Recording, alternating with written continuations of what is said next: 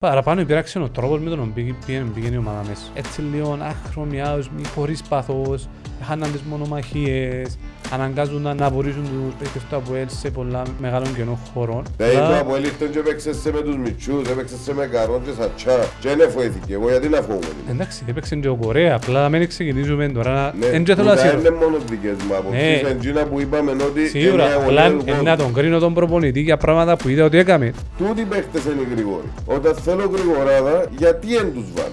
Ο κόσμος, κοινό που νιώθει, είναι για την ήττα. Δεν είναι επειδή έχασες σε έναν τέρπι. Στα τέρπι να χάσεις, να κερδίσεις, μέσα στο παιχνίδι είναι το να χάσεις βαθμούς στα τέρπι. Είναι η παρουσία της ομάδας, είναι η χελικότητα που ένιξε μπάθος η ομάδα. Μπορεί να είμαι και έτοιμος. Έχει έναν τραυματισμό, χτύπα ξύλο. Μπορεί να είμαι και έτοιμος ο Γουαρίς που τον προορίζει να μπει, παίζει πίσω. Μα δεν, ο Γουαρίς δεν κάνει το παιχνίδι που κάνει ο Λάζαρο, ρε παιδιά.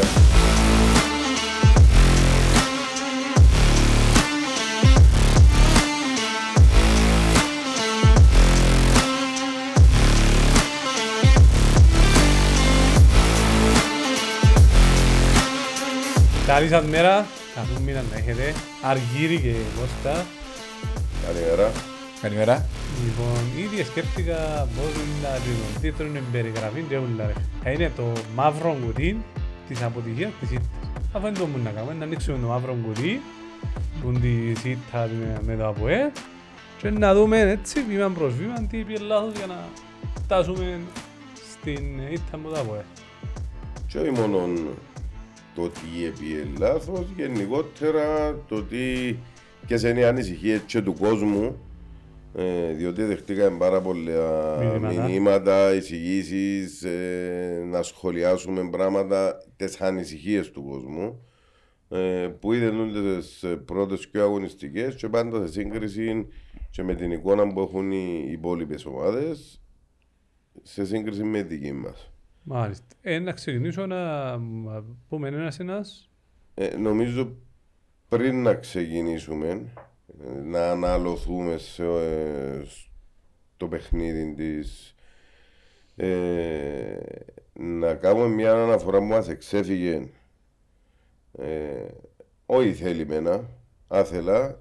Ασχοληθήκαμε έτσι που πάνω λίγο με τα τμήματα, τα υπόλοιπα τμήματα του σωματιού την περασμένη εκπομπή και έκαναμε την αναφορά μας στο handball που όχι ετίμησε μας, όχι έδωκε μας περηφάνεια, κάτι παραπάνω τα τελευταία χρόνια με αποκορύφωμα τη δεύτερη θέση στην Ευρώπη. Ο Ανδρέας ο Ανδρέου κάνει μια εξαίρετη δουλειά για μένα και ήταν έτσι ένα κομμάτι που μας διέφυγε, αν και δεν ασχοληθήκαμε αποκλειστικά για τα θέματα των άλλων τμήματων, ήταν απλά που ασχοληθήκαμε για να βοηθά το σωματείο όλα τα τμήματα.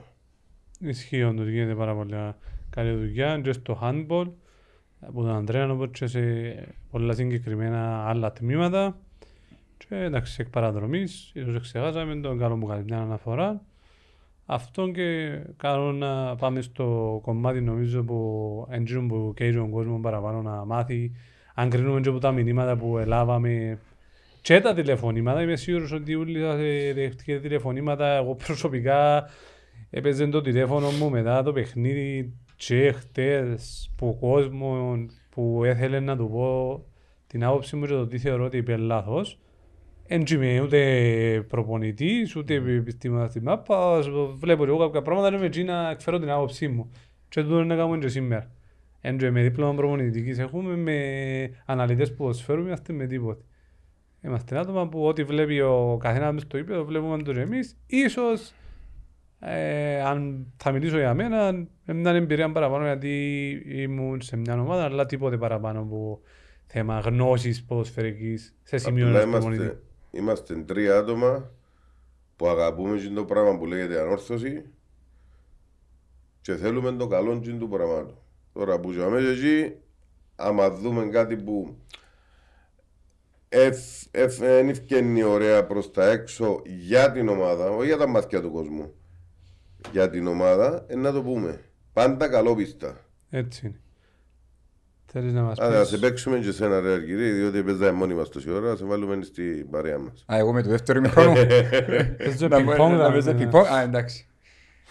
Εντάξει, εν πραγματικότητα δεχτήκαμε πάρα πολλά μηνύματα και τηλέφωνα από τον κόσμο να εκφράσει τις ανησυχίες των προβληματισμών του. Πραγματικά χαροποιεί με το γεγονός ότι ο κόσμος αγκαλιάζει μας, ότι ο κόσμος συμμερίζεται τον που κάνουμε, ότι ο κόσμος θέλει τη φωνή της ανόρθωσης προς τα έξω, του κόσμου της ανόρθωσης προς τα έξω, για να το πω σωστά. Κάποιες ανησυχίες λίγο παρατραβηγμένες θεωρώ για την εποχή, για τη δεύτερη αγωνιστική. Κάποιοι προβληματισμοί σωστοί ετέθηκαν.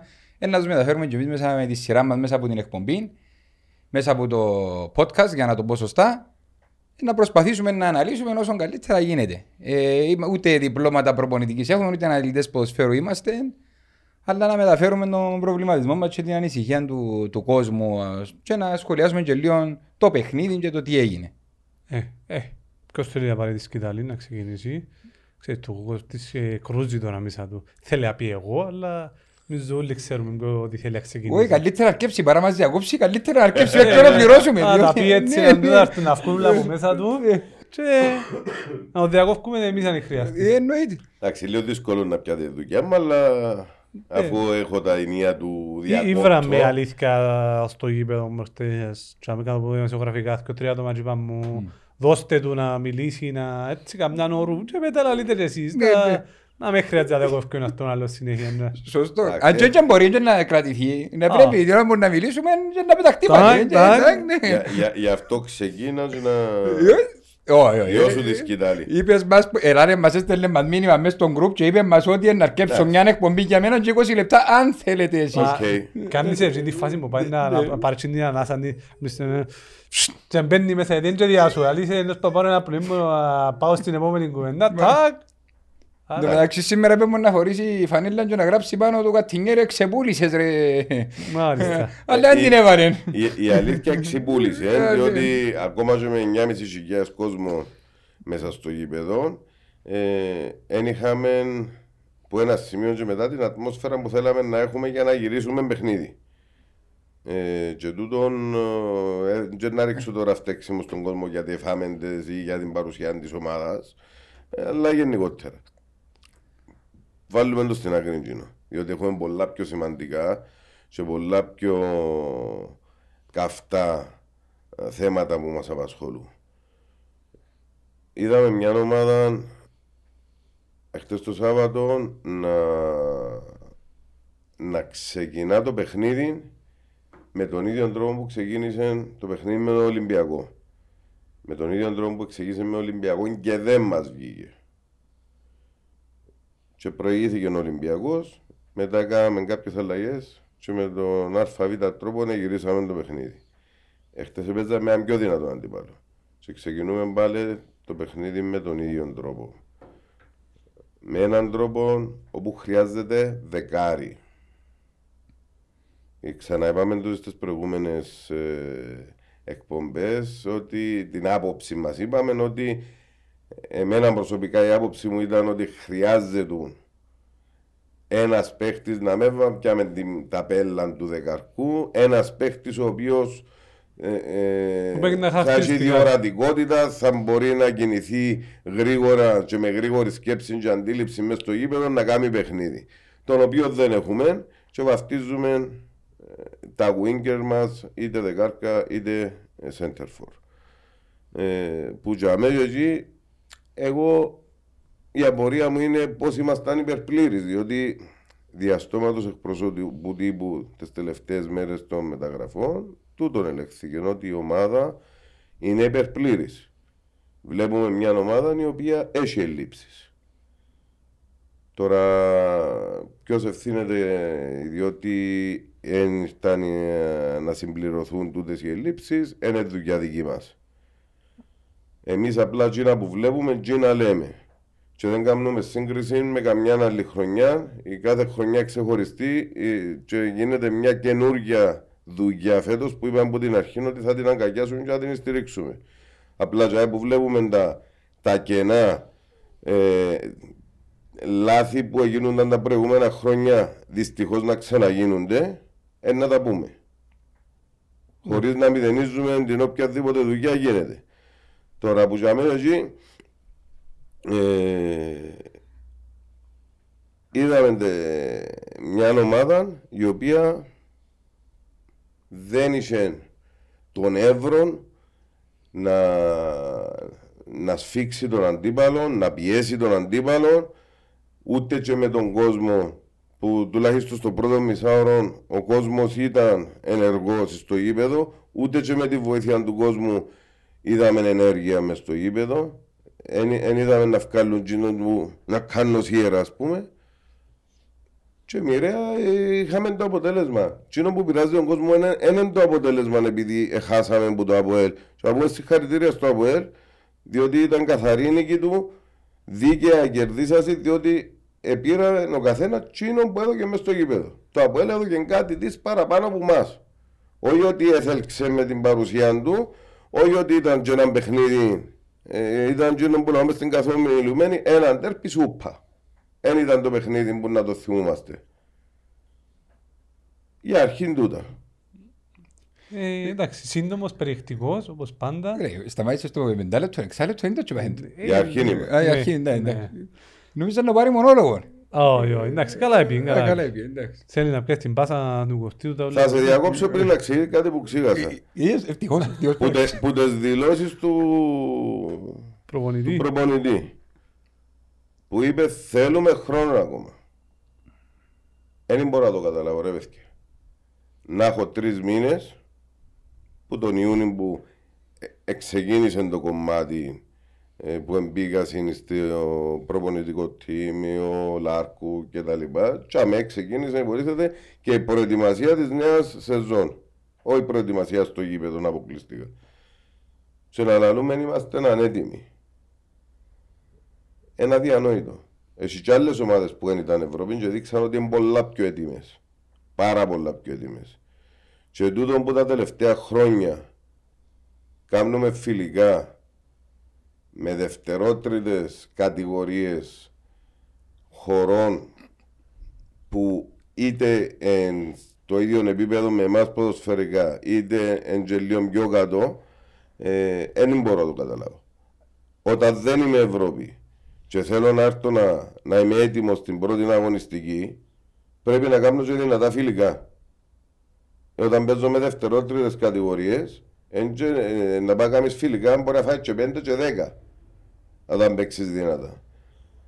Αλλά να δεις να πιάσουν και οι παίχτες ρυθμών σε πιο υψηλές εντάσεις. Όταν παίζω με ομάδες δεύτερης-τρίτης κατηγορίας, είναι πιο χαμηλές οι εντάσεις μου. Σε τρανό παράδειγμα είναι η Πάφος, που έκαμε προετοιμασία με φιλικά, με ομάδες που τη Σέρια. Τους προχτές επίασε με το ΑΠΟΕΛ στο Γασιπί και πνίξαν τα ΑΠΟΕΛ, ειδικά το πρώτο ημιχρόνο. Και να είμαι εγώ στο Παπαδόπουλος με 9.500 κόσμο από πάνω και να έχω μια ομάδα νοθρή, χωρίς ψυχή, χωρίς τίποτε. Αυτά από τον Κώστα για την ώρα. Πες μας, πώς είδες το παιχνίδι εσύ? Εντάξει, ξεκάθαρο ότι ούτε εμένα με ενθουσίασε η ανόρθωση, ειδικά η ανόρθωση του πρώτου ημιχρόνου. Αδόκομαι, ναι, συγχαρητήρια στον ΑΠΟΕΛ. Εκέρδισε μας, ένας αντίπαλος ο οποίος δεν ήταν καλύτερος που μας στο γήπεδο. Δεν ήταν καλύτερος. Ήταν απλά πιο πεισμωμένος με παραπάνω πάθος. Είχε και την ουσία. Τούτον είναι το σημαντικό. Είχε την ουσία. Έβαλε τον γκολ. Γιατί μπήκαν μέσα στο γήπεδο και όντως είχαν παραπάνω πάθος, φαίνεται ότι σαν να θέλαν παραπάνω την νίκη από εμάς, ειδικά στο πρώτο ημίχρονο. Ενώ το πρώτο ημίχρονο, βασικά όλο το παιχνίδι, είναι και δάφνες ποιότητας, να πεις, όντων που είναι και ο Κώστας, ένα παιχνίδι το οποίο κρίθηκε είτε στη δύναμη, είτε στις καθυστερήσεις, λίγο στη ψυχολογία, λίγο στο πάθος, δεν είχαν ούτε φάσεις, ούτε που τη μια, ούτε που είναι άλλη ομάδα. Το πρώτο ημίχρονο δεν δημιούργησε ούτε το από παραπάνω ευκαιρίες που μας, είτε πιο κλασικές, αλλά ούτε εμείς επιβληθήκαμε. Το ότι είχαμε μια ανούσια κατοχή του δεν μέτρα καθόλου. Ήταν εγκέρδιζε το ΑΠΟΕΛ σχεδόν σε όλες τις μονομαχίες. Έβαλαν το πόντο μέσα στη φωτιά παραπάνω από μας. Εντάξει, χαρακτηρίζονται που τούτον οι ομάδες τους Σοφρόνη. Και τούτον επήραξε μας λίγο παραπάνω. Βρέθηκε μπροστά στο σκορ του ΑΠΟΕΛ με μια ατομική ενέργεια. Που είναι ατομική ενέργεια, δεν να πεις ότι είναι καλύτερη ομάδα του ΑΠΟΕΛ σαν ομάδα σαν, και επικράτησαν κατά κράτος μέσα στο γήπεδο, επέβαλε ρυθμών κτλ. Και κακή εκτίμηση της φάσης που τους δύο παίχτες της ανόρθωσης για να έρθει η φάση υπό ατομική ενέργεια και να κατεβεί τους αμέτρα βάλει γκολ. Είναι μια κακή εκτίμηση που το Μιάν τον Αντωνίου να πάρει τσουμιάν. Χωρίς να θέλω αυτό πίσω παίχτες, αλλά μιλήσω για τη φάση των γκολ. Ήταν η κακή εκτίμηση της φάσης. Ο τρόπος που πήγαν πάνω του, ο τρόπος που μαρκάραν, άφηκαν του χώρο.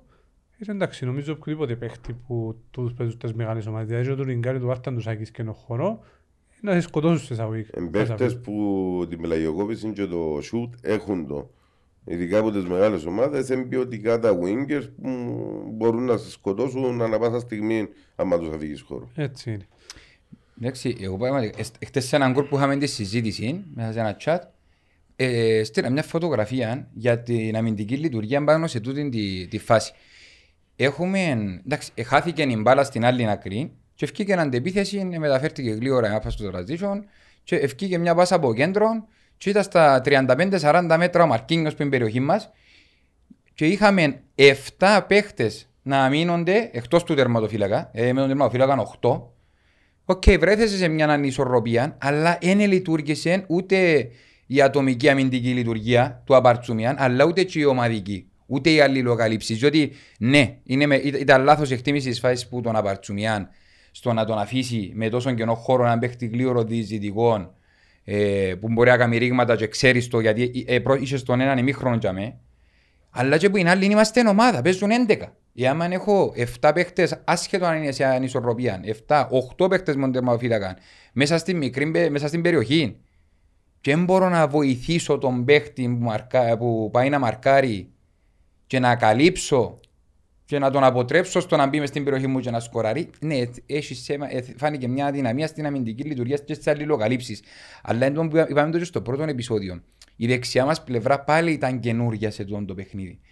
Δεν ξέρω αν ήταν για σκοπούς τακτικής που μάλλον έτσι ήταν, γιατί είδαν ότι η αριστερή πλευρά του ΑΠΟΕΛ είναι πιο επικίνδυνη συγκριτικά με τη δεξιά της. Παρόλο που είναι ανεβασμένος ο Τσεμπάκα, αλλά είναι τόσο καλός όσο είναι τον καλά στα τούτα παιχνίδια και ο Μαρκίνιος ανέβαινε παιχνίδι με το παιχνίδι. Ίσως να για τούτον που έριξε το βάρος με δύο πιο αμυντικογενείς ποδοσφαιριστές να το πούμε για να μαρκάρει. Αλλά εγώ, για μένα, κατ' εμένα μετά, επειδή κρίνουμε εκ των υστέρων και μετά που να τελειώσει το παιχνίδι είμαστε όλοι οι φακτορές, φάνηκε ότι ήταν λάθος επιλογή. Γιατί να μην επιτύχουμε εγώ και να μείνουμε. Ναι. Κοίτα, πάνω σε τούτο που είπες το... Πάντα είναι 8 περιές μας που κρίνεσαι. Μα στη δουλειά σου κάποτε μπορεί να κρυθείς που μια αποφάση μου να πάρεις χωρίς να σωστεί λάθος. Πού ζούμε να κρυθεί. Δυστυχώς ευτυχώς έτσι είναι η μάπα.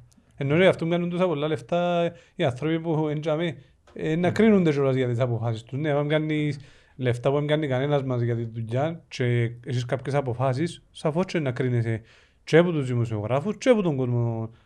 Θα με κρίνομαστε εμείς τη δουλειά μας, που κάνουμε τον ανικοστό του, να πάρουμε μια αποφάση σε δεδομένα που δεν ξέρουμε. Όλοι στη δουλειά μας έχουμε κάποια δεδομένα μπροστά μας και πρέπει να πάρουμε μια αποφάση.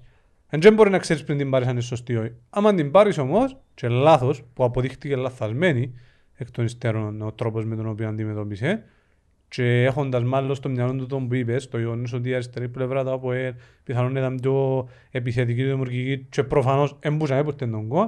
Απλά μετά σκέφτεσαι καλά, ρε, γίνεται να βάλεις και παίχτες αμυντικογενείς στην πλευρά που θεωρούσες ότι πρέπει να καλύψεις καλύτερα και τον κόρ να φτεμπούσαμε. Γιατί σημαίνει κάτι επί λάθος για να φτάσεις σε το σημείο. Ενώ ήδη ήξερες το ίσως το υπόψη σου το κομμάτι. Κάποτε είναι ο τρόπος που συμπεριφέρεσαι αφού πάρεις κάποιες αποφάσεις βασισμένες στη λογική. Λογική, ξέρεις ότι είναι να στρέψεις στην πλευρά, να πούμε, να συγκλείσουν. Τσεπάκ, πας στον Άρτα, τον άφηγε να ταραξεί, δεξιά πλευρά αμυντικογενής, γιατί είναι πιο επιθετική αριστερά, δεν αλλάχτηκε την επιλογή νησές. Εν το περίμενες ότι ήταν να κάνουν το πράγμα από ΑΠΟΕΛ. Ήταν σκευασμένος ο Σοφόνης. Κοιτάξτε, επιθετικά το ΑΠΟΕΛ δεν είχε άλλον τρόπο να επιτεθεί και να σου κάνει ρήγματα εκτός που την αντεπίθεση και να ρίχνουν τη μαπά μπροστά του Μαρκίνιος για να κάνει παιχνίδι. Και τούτον έπρεπε να είναι προβλέψιμο, διότι αν είχα σαρφόβοι διαφάνειες μες στο παιχνίδι, οι οποίοι είναι οι πιο παίχτες που τους κάνουν παιχνίδι από το κέντρο. Μα τούτο λαλό, είσαι έναν τρόπο. Τη στιγμή που ελείπασε ήταν το πιο προβλέψιμο ότι θα έπαιζε με τον τρόπο. Και εμείς δεν καταφέραμε να το προβλέψουμε. Μα τούτο λαλό, ότι ο άλλος κατάφερε, ο αντίπαλος προπονητής να προβλέψει όλους τους τρόπους που εμείς αν επιτεθούμε και εμείς δεν είχαμε απάντηση. Και ενώ το απολύτω με βάση τις απουσίες του. Δεν ήθελαν πρόβλεψη. Ναι, τον που λέω ότι δεν ήθελαν πρόβλεψη. Ήταν το πιο λογικό ότι τούτο θα έκαμνε. Όταν σου λείπουν οι πιο οργανοπαίχτες που μέσα στο κέντρο που δημιουργούν παιχνίδι στο ΑΠΟΕΛ, να πάει να παίξει με άλλους τρόπους. Ή έπρεπε να τους πνίξεις, αν έχεις τις αντοχές, να σε βδέλα πάνω τους συνέχεια, που φαίνεται ότι δεν τις έχουμε ακόμα. Κακώς δεν τις έχουμε. Το λοιπόν. Ή έπρεπε να τους δώσεις χώρο να παίξεις εσύ το παιχνίδι. Εφόσον ούτε εσύ έχεις το δεκάρι ή τον παίχτη. Ναι, να μην το πω δεκάρι, διότι ούτε ως άρφο είναι δεκάρι. Ναι, γιατί σχετικό. Αν ούτε εσύ τον παίχτη μου να σου δημιουργήσει παιχνίδι, δώσ' τους εσύ χώρο να αρτούσει. Και παίξε εσύ μέσα αντεπιθέσεις. Δηλαδή μπλοκάρε το πλάνο του, μπλοκάρε το. Αφού ξέρεις ότι 99% μέσα τον τρόπο είναι να παίξεις. Βέβαια, όχι πως σχετικό του τον είναι μαύρο είναι ασπρό, προμονήσει με ότι το πλάνο μου είναι επινό όπως ήθελε. Πλά κάποιες φορές του είναι πολλά έννοιο. Αν μπορεί στο πλάνο του μπορεί να κάνει μέσα στις προμονήσεις που δεν μπορεί να δει κανένας να μου κάνει, να έπιαν του μπαστουμιά θέλω σε να σε πας στον Μαρκίνιο και να μην ευκεί. Εγώ που ξέρω ποιος έκαμε λάθος, έκαμε προπονητής ο παίχτης όμως για να κρίνω. Ενώ με τον τρόπο που έλεγες κάτι πολλά γεννικό, εντός κάποτε χαλάμε, ας πούμε, δεν έφυγε το πλάνο. Μα ποιον ήταν το πλάνο σου, ενώ σου πει μας λίγο, ήταν όσο το σκέφτεσαι. Εγώ σκέφτηκα έτσι και μου έφυγε, ας πούμε, τρία πράγματα, για να μες στοχοποιήσει έναν παίχτη. Έφυγε μου έτσι, αν μου λαλείς ότι ετοίμασα έναν πλάνο και δεν μου έφυγε όπως το ήθελα, είναι έναν πάρα πολλά γεννικό που δεν ξέρω. Αν το πλάνο σου δεν το ακολουθείς είναι η δεξιά πλευρά, η αμυντική γραμμή, η αμυντική λειτουργία της ομάδας, η επιθετική λειτουργία της ομάδας, το κέντρο, είναι ένα πράγμα πολλά γενικό που το λαλείς για να αφήσεις να κομμάνω σου ευθύνη, ας πούμε, να πάει στους παίχτες και αφήνεις όλους τους υπόλοιπους να αναλύουν και μετά αναλύεις, μα αναλύουν, να αναλύσουν, αν όποιος λαλείς γενικότερη οτιδήποτε, να ξεκινήσει να πει ότι ευθεν το άλλο, χωρίς να ξέρει γιατί. Προφανώς δεν το εξηγείς ακριβώς τι είναι μου φταίει. Για να μπορεί να καταλάβει το πλάνο. Είναι πάντα το πλάνο. Να παίξεις με αντιπιθέσεις, να κρατήσεις μακριά ο Μαρκίνιος, να βάλεις δύναμη στο κέντρο. Εννοώ ότι αν ήταν από ό,τι είχε πλήρως εφανήκεν ότι αυτόν στην Τσιτά, αλλά το μου πέντροκοστεί στην αρχή ότι παραπάνω υπήραξε ο τρόπος με τον οποίο πήγε η ομάδα μέσα. Πήγε έτσι λίγο άχρωμοι άοσμοι, χωρίς πάθος, έχαναν τις μονομαχίες. Αναγκάζονταν να βουρίζουν τους παίκτες του ΑΠΟΕΛ σε πολλά μεγάλων κενών χωρών. Και εδώ μου είπες και το transition είναι σημαντικό γιατί είχα μιλήσει με κάποιον της ΠΑΦΟ για να δω το προφίλ του Μίλανης όταν άκουσα να κλείσει. Και είχε μου πει ότι ο Σαλκάδο, όταν ήταν στην ΠΑΦΟ, είχε μια μεγάλη διαφωνία με τον Μίλανης και τον αφορούσε το πώς ο Μίλανης επιτίθετον και ήθελε διαρκώς την επίθεση, αφήνοντας καινούς χώρους στο κέντρο είναι τρώγγος στο transition των πίπες. Γι' αυτό δεν είχα σκόνη να φέρω, αλλά έφερε στο ήταν κενό με το οποίο διαφωνούσε ο Σαρκάδο, γιατί ναι μεν κάποιες φορές φέρνε στον γκολ, αλλά τις πιο πολλές φορές φέρνε γκολ για σένα. Και διαφωνούσε με τον τρόπο παιχνιδικού, είναι ο τρόπος παιχνιδικού που παίζει ο Μίλαν, με βάση συνήθως τους παίκτες που έχει. Δεν ξέρω αν σε αυτή τη φάση είμαστε σε σημείο να παίξουμε με τον τρόπο παιχνιδικού, γιατί το κέντρο μας είναι λίγο πιο αργό και οι επιστροφές μας είναι αργές. Δεν ξέρω αν στο μέλλον θα γίνουν πιο γρήγορες και να βοηθήσει τόσο τρόπος παιχνιδιού.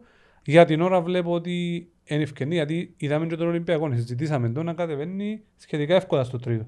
Δηλαδή αφορά τον Ολυμπιακό. Ήταν ο τρόπος που πήραξε που μόλις είπες, δυστυχώς επήραξε δεύτερη φορά. Διότι και με τον Ολυμπιακό το ίδιο πρώτο ημίχρονο έκαμε.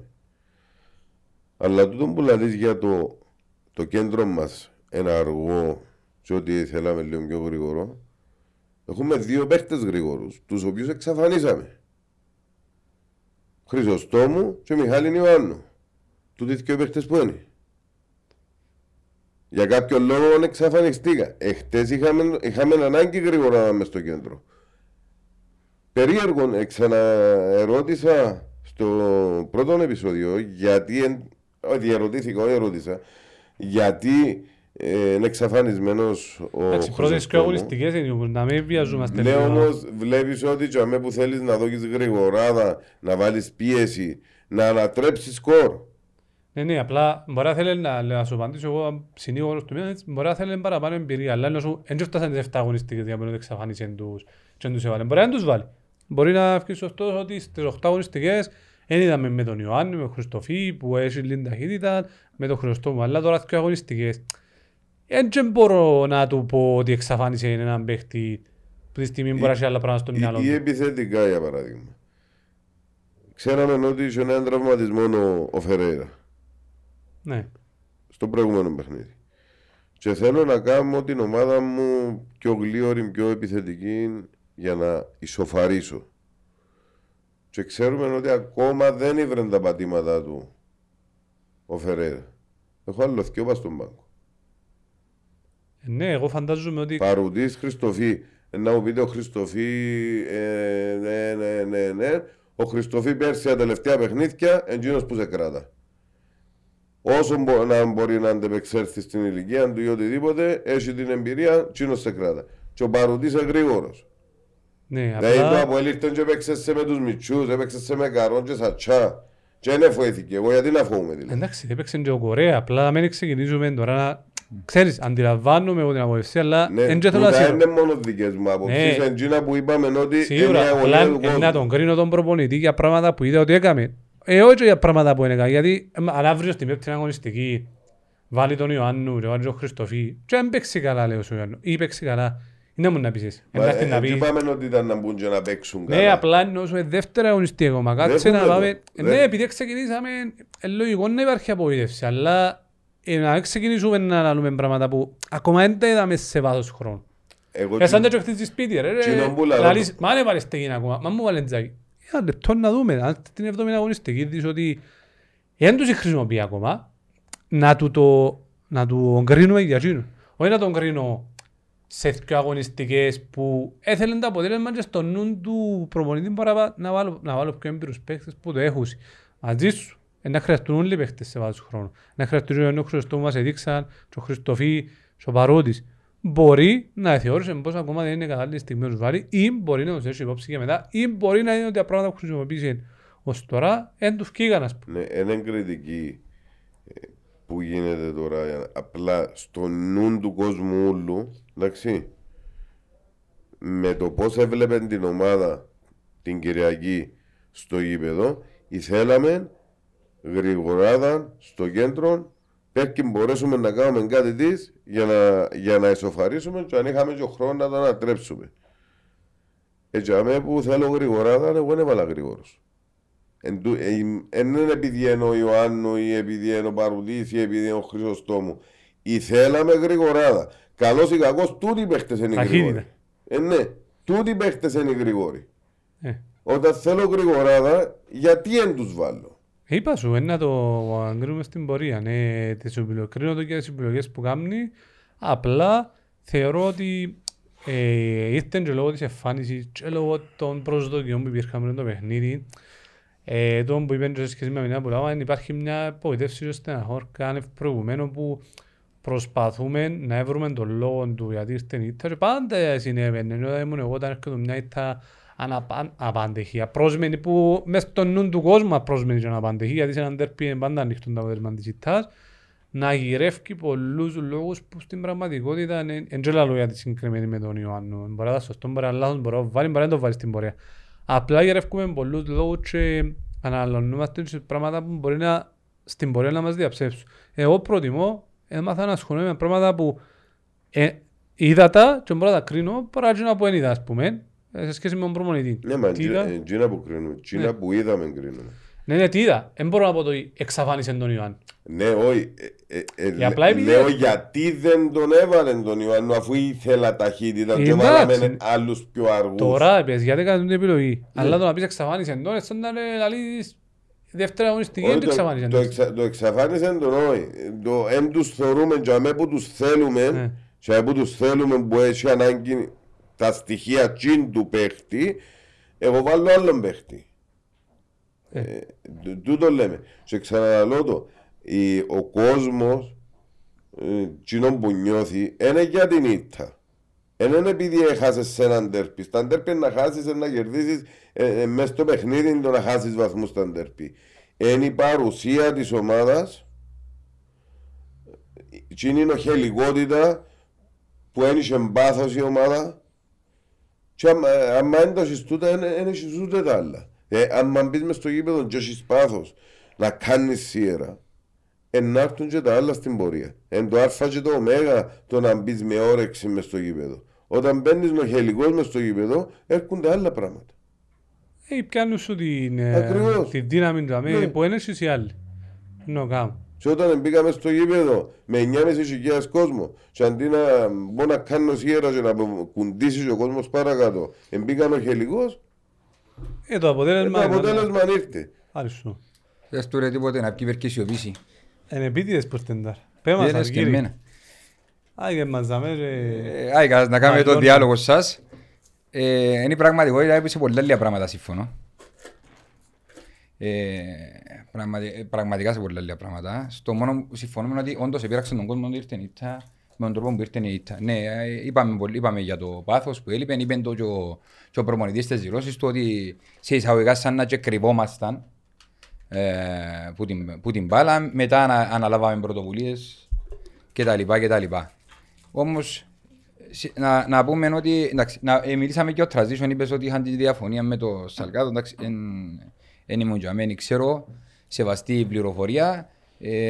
Το θέμα είναι ότι στον κόλπο που είχαμε, επαναλαμβάνω, είχαμε 8 αμυντικούς. Άρα δεν μας έπιαν στον ύπνο. Μαζί με τον είχαμε 8 αμυντικούς. Απλά δεν δούλεψε η αλληλοκάλυψη. Είναι από ότι αφήκαμε τόσους πολλούς καινούς χώρους που μόνος ο χώρος ο καινός υπήρχε στο κέντρο, που και την πάσαν ο Ντάλσιο στο Μαρκίνγκ. Που και σε οργανωμένη άμυνα δεν μπορεί να γίνει το πράγμα. Απλά το ότι είχαμε τόσες μεγάλες αποστάσεις στις γραμμές που μηνάς, σταμάτησες σε κάποια φάση την ώρα που πρέπει να πάμε να κάνουμε την κάλυψη. Σωστά λειτουργήσε ο Αρτηματάς, εκάλυψε τον Παϊσίνιο σε εκείνη τη φάση, ο οποίος είχε ανεβεί και κάλυψε τον στα στόπερ. Και οι υπόλοιποι άμυνα μας ήταν για μέσα ίσσωμοι. Να καταφέρουμε να φάμε το τέρμα από μια ωραία ενέργεια του ποδοσφαιριστή τους. Εγώ θεωρώ ότι πια μας τον ήμουν στο transition, αν και είδα τους στην ομάδα της Πάφωνας υπήρνει. Δεν είπα ότι είναι συζήκιος σε τον Πανεφερές, αλλά στην προκειμένη φάση θεωρώ ότι απλά λειτουργήσε το θέμα αλληλοκάλυψης και αμυντικής λειτουργίας. Επίσης, το θέμα δεκάριν ή επιτελικός μέσος ή δημιουργικός παίχτης ή δεύτερος επιθετικός κτλ.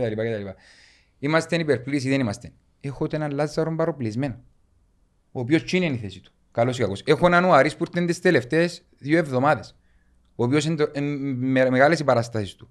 Τι είναι η θέση του. Το αν δεν θα παίζει με δεκάρι, αν θα παίζει με κρυφών επιθετικών, αν θα παίζει 4-4-1-1, που είναι παραλλαγές του 4-2-3-1 και 4-3-3 κτλ. Έτσι να μας τα πει εμάς. Όπως ούτε ένα αυκή να μας πει, ξέρεις ρε παιδιά στη δημοσιογραφική, να έχασα για τούτον, τούτον και τούτον, έκαμα τούτον το πλάνο, τούτον και τούτον. Ποιο προπονητής και λέει ότι το πλάνο του εν τούτον. Και χτέθηκα γιατί έγινε και τούτον, ή εν το υπολόγισα, ή εν έπαιξε ο παίχτης. Εντάξει, να πεις κάποιες γενικολογίες, σιγά μπορεί να αυκεί να μας πει τώρα να πηγαίνετε μες στο Αντώνης ή μες στο Καράς ή και στις προπονήσεις του. Όχι ρε, εντάξει, άμα να σου πω, και όταν κέρδισε με τον Ολυμπιακό, εγώ ρώτησα, λέω του, είναι να μπορώ να αλλάξεις ο κανόνας. Είπε μου ότι έπαιξα στους καινούς χώρους στον Νίγκα με αποτέλεσμα να τον πω και την νίκη. Εν τύπος ο Κατσάμα να λύσει τώρα. Αλλά πως μου είπαν την ώρα που κέρδισε έναν το πλάνο που αλλάξε λίγο με παραπάνω λεπτομέρειες, να θυκιόντζο είπα σώμα αναλύση. Ήθελα να μου πεις ότι είναι δούλεψε. Είναι δούλεψε το μαρκάρισμα μας στο Μαρκίνιος. Τούτο δεν σημαίνει ότι δεν λειτουργήσε το μαρκάρισμα, μπορεί να εννοεί είσαι κακή να μην την λειτουργία. Δεν σημαίνει φταίει ο τούτος.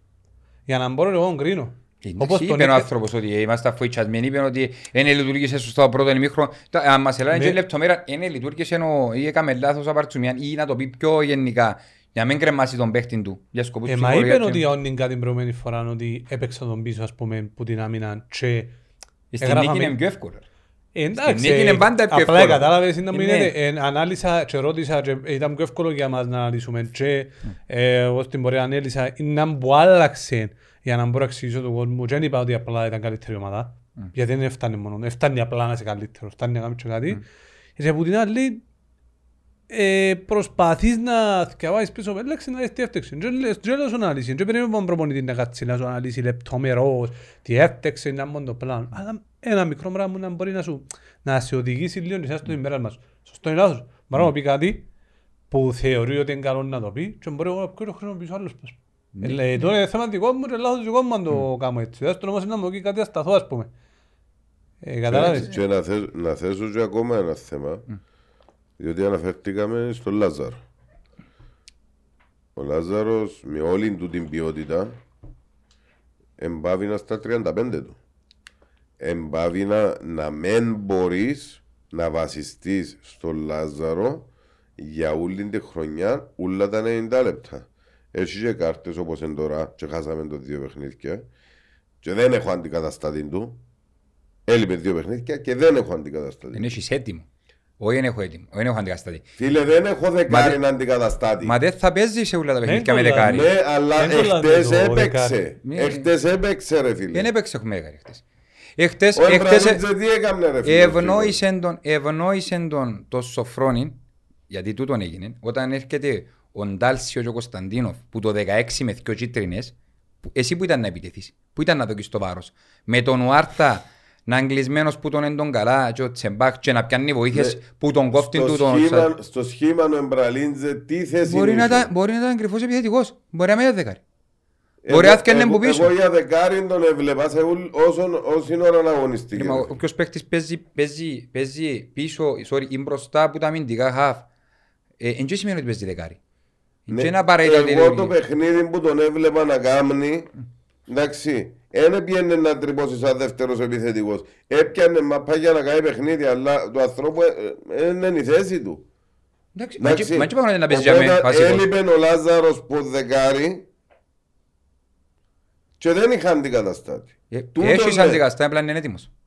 Ποιος ρε φίλε. Επαναλαμβάνω, ο Αρής αποκτήθηκε. Ο Αρής είναι δεύτερος επιθετικός, δεν είναι δεκάρι ρε φίλε. Μα για εκείνη τη θέση προορίζεις το πιο πιθανό. Ναι, αλλά δεν είναι δεκάρι ρε φίλε, δεν είναι ο παίκτης που να σου κάνει παιχνίδι. Είναι σιμονή ρε.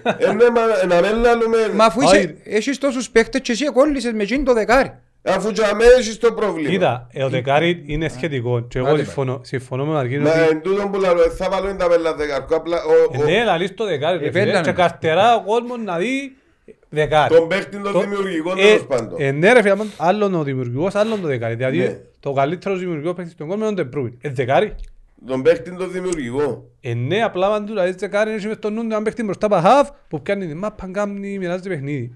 Εγώ να το πω, θεωρώ ότι η ομάδα όταν είναι να μπει ο Λάζαρος 35-35, όταν είναι έτοιμος και ο Βαρύς. Δηλαδή αύριο με Καρμιώτησα πολλά πιθανόν να δω τον Λάζαρο στο κέντρο, να δούμε δεξιά τον Νιγκάρι Στρατών Ουάρτα και τον Ράντονις ας πούμε που και εκείνος να μπει στην εξίσωση μαζί και ο Βαρύς και τούτον μπορεί να αλλάξει τον τρόπο που επιτίθομαι γιατί να έχω λίγο παραπάνω φαντασία με την σόντου. Δέχουμε το. Δέχουμε το. Την ώρα που να λείψει όπως έλειψε χτες ο Λάζαρος. Μπορεί να είμαι και έτοιμος. Έχει έναν τραυματισμό χτύπα ξύλο. Μπορεί να είμαι και έτοιμος ο Βαρύς που τον προορίζει να παίζει πίσω. Μα δεν, ο Γουαρίς δεν κάνει το παιχνίδι που κάνει ο Λάζαρο ρε παιδιά. Ναι ρε φίλε. Τούτο λέμε, ότι στον αντικαταστάτη σε τσιν το κομμάτι, στο δημιουργικό, όχι το δεκάρι, τον παίχτη το δημιουργικό, δεν έχεις τον Λάζαρο. Μα αν και μπορεί να έχεις και τους ίδιους. Καλά λέει η Άσσενα, έχεις και τον Τζίζους δηλαδή, ή η Μάτσο και ο Ρονάρτο. Και ο Λάζαρος αυτόν καθε αυτό για να δούμε την πορεία του σαν ποδοσφαιριστής, ούτε εκείνος ήταν δεκάρι. Ούτε ποιος ήταν το δημιουργικό τζάμπι. Ναι, απλά δεν μπορεί να έχεις και ο παίχτες σε εκείνη τη θέση το ίδιο γκαλούτσα να μην παίζουσι. Να έχεις όμως. Να έχεις αντικαταστάτη. Αφού έχεις έναν παίχτη που στην περίπτωση που λείπει, ο Άρης μπορεί να παίξει σαν δεύτερος επιθετικός με αλλαγή σχήματος. Φαντάζομαι με δουν τι μόνο γίνεται. Δεν θα δούμε ότι επίεν και στο πρώτο παιχνίδι και στο δεύτερο παιχνίδι χωρίς αλλαγή σχήματος. Με το σχήμα εκείνο που χρειάζεται ο δημιουργικός ο παίχτης. Αφού παίζει το εκείνο σχήμα, εκείνο πλάνο παίζει το. Επέξαμε το στο πρώτο ημιχρόνο του Ολυμπιακού και επέξαμε το στο πρώτο ημιχρόνο εχθές. Που η στιγμή που το παίζω πρέπει να έχω και τους παίχτες να το υποστηρίξω. Εμείς δεν έφεραμε τους παίχτες να το υποστηρίξουμε, εντάξει, και είμαστε και μοναδική ομάδα με 15 στους 17. Εντάξει, και είμαστε υπερπλήρης. Φαίνεται ότι άξιμε το υπερπλήρης είναι σχετικό. Είναι εγώ που το είπα. Είναι εκ της δικής, εκ του ομάδας που περιμένεις να σου πω είμαστε πλήρης. Εννοώ και μια κουβέντα που τη λάζεις για να καλύψεις το υφιστάμενο ρόστερ. Άμα δεν καταφέρει να πιέσεις παιχτή που το προσπαθήσαν δεν τα καταφέραν. Για να προσπαθήσουν σημαίνει ήταν κάποιον κενό. Σωστό. Εννοώ για προσπαθήσουν τελευταίες μέρες να πιάνουν έναν επιπλέον παιχτή που τούτον ευκαινέ. Σημαίνει ότι ήταν κάπου ότι υπήρχε έναν κενό. Και τελευταίες μέρες έφυγε ο Βερχόβετς. Τις τελευταίες μέρες έφυγε και ο Πόποβιτς. Και έφτιαξαν οι θέσεις. Άρα γεννιέται και άλλο πρόβλημα.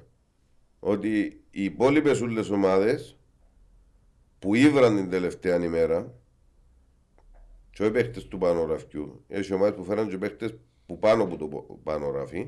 Τώρα να παίξω.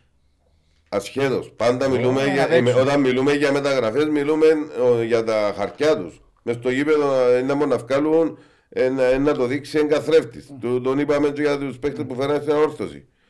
Αλλά για να εύρουν οι άλλοι και εγώ να μην ευρώ σημαίνει κάτι κάνω λάθος και εγώ. Κοίταξε, ποιοι είναι τούτοι που φέρατε δηλαδή, ο Άρης, η Πάφος. Έφεραν ο Άρης, η Πάφος, η ΑΕΛ, η Ομόνια, έφεραν συνούλοι.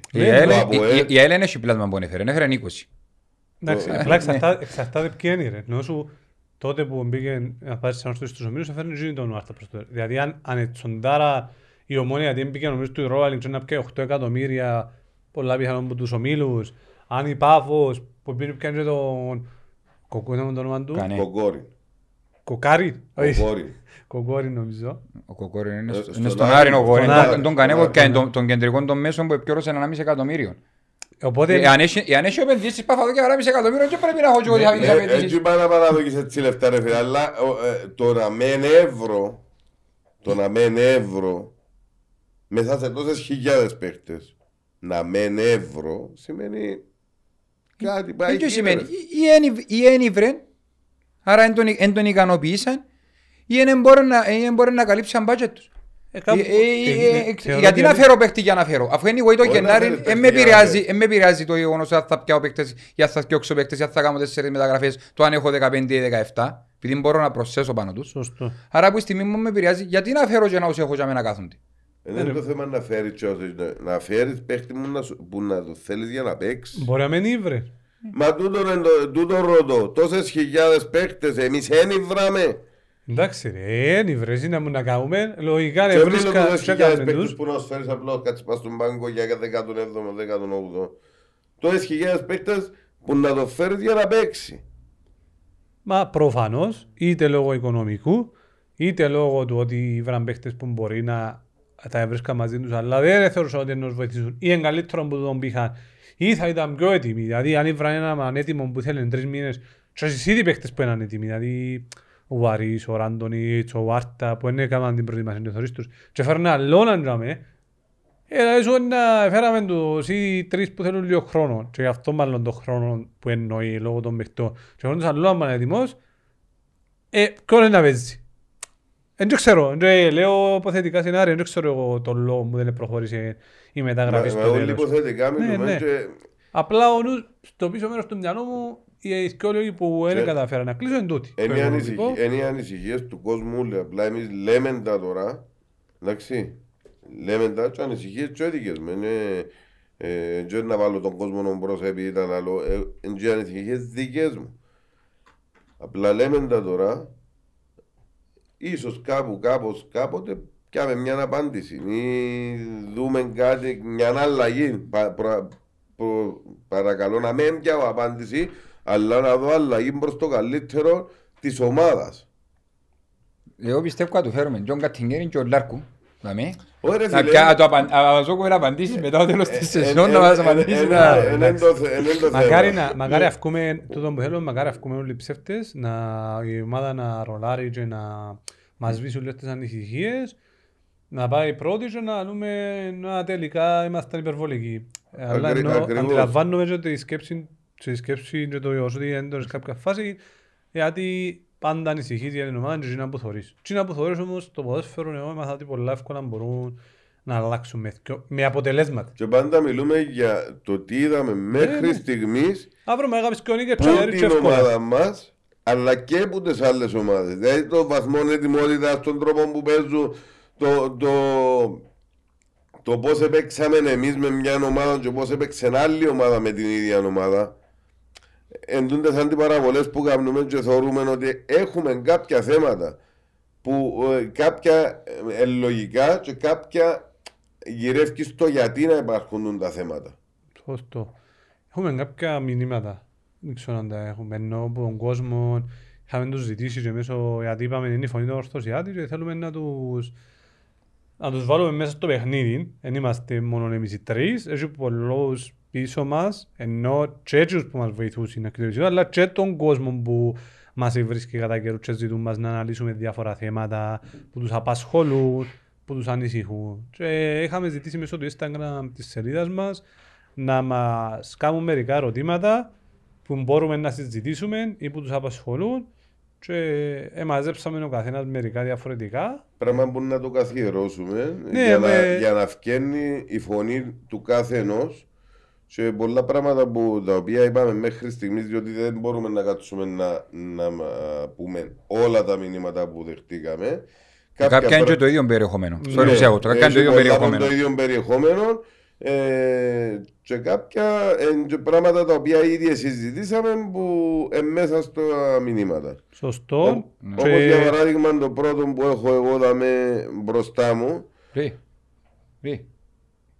Να πιω το Γιάννο να τον πιάει, να τον πάρει πάνω, να κάνουμε και μόνο κοστί μετά από να δικαιώσουμε το podcast. Γιατί πειράζει το. Δεν νομίζω να πειράζει. Όχι, σε φόρμα. Έπιαν τα πάει. Με πολλά φόρμα. Να σε τι. Όπως το πρόβλημα του φίλου του Κωνσταντίνου που ρωτάδαμε ας πούμε γιατί ο Μιχάλης Ιωάννου και ο Χρυσοστόμου ούτε καν αλλαγή. Πράγμα που το συζητήσαμε και πιο πριν. Ναι.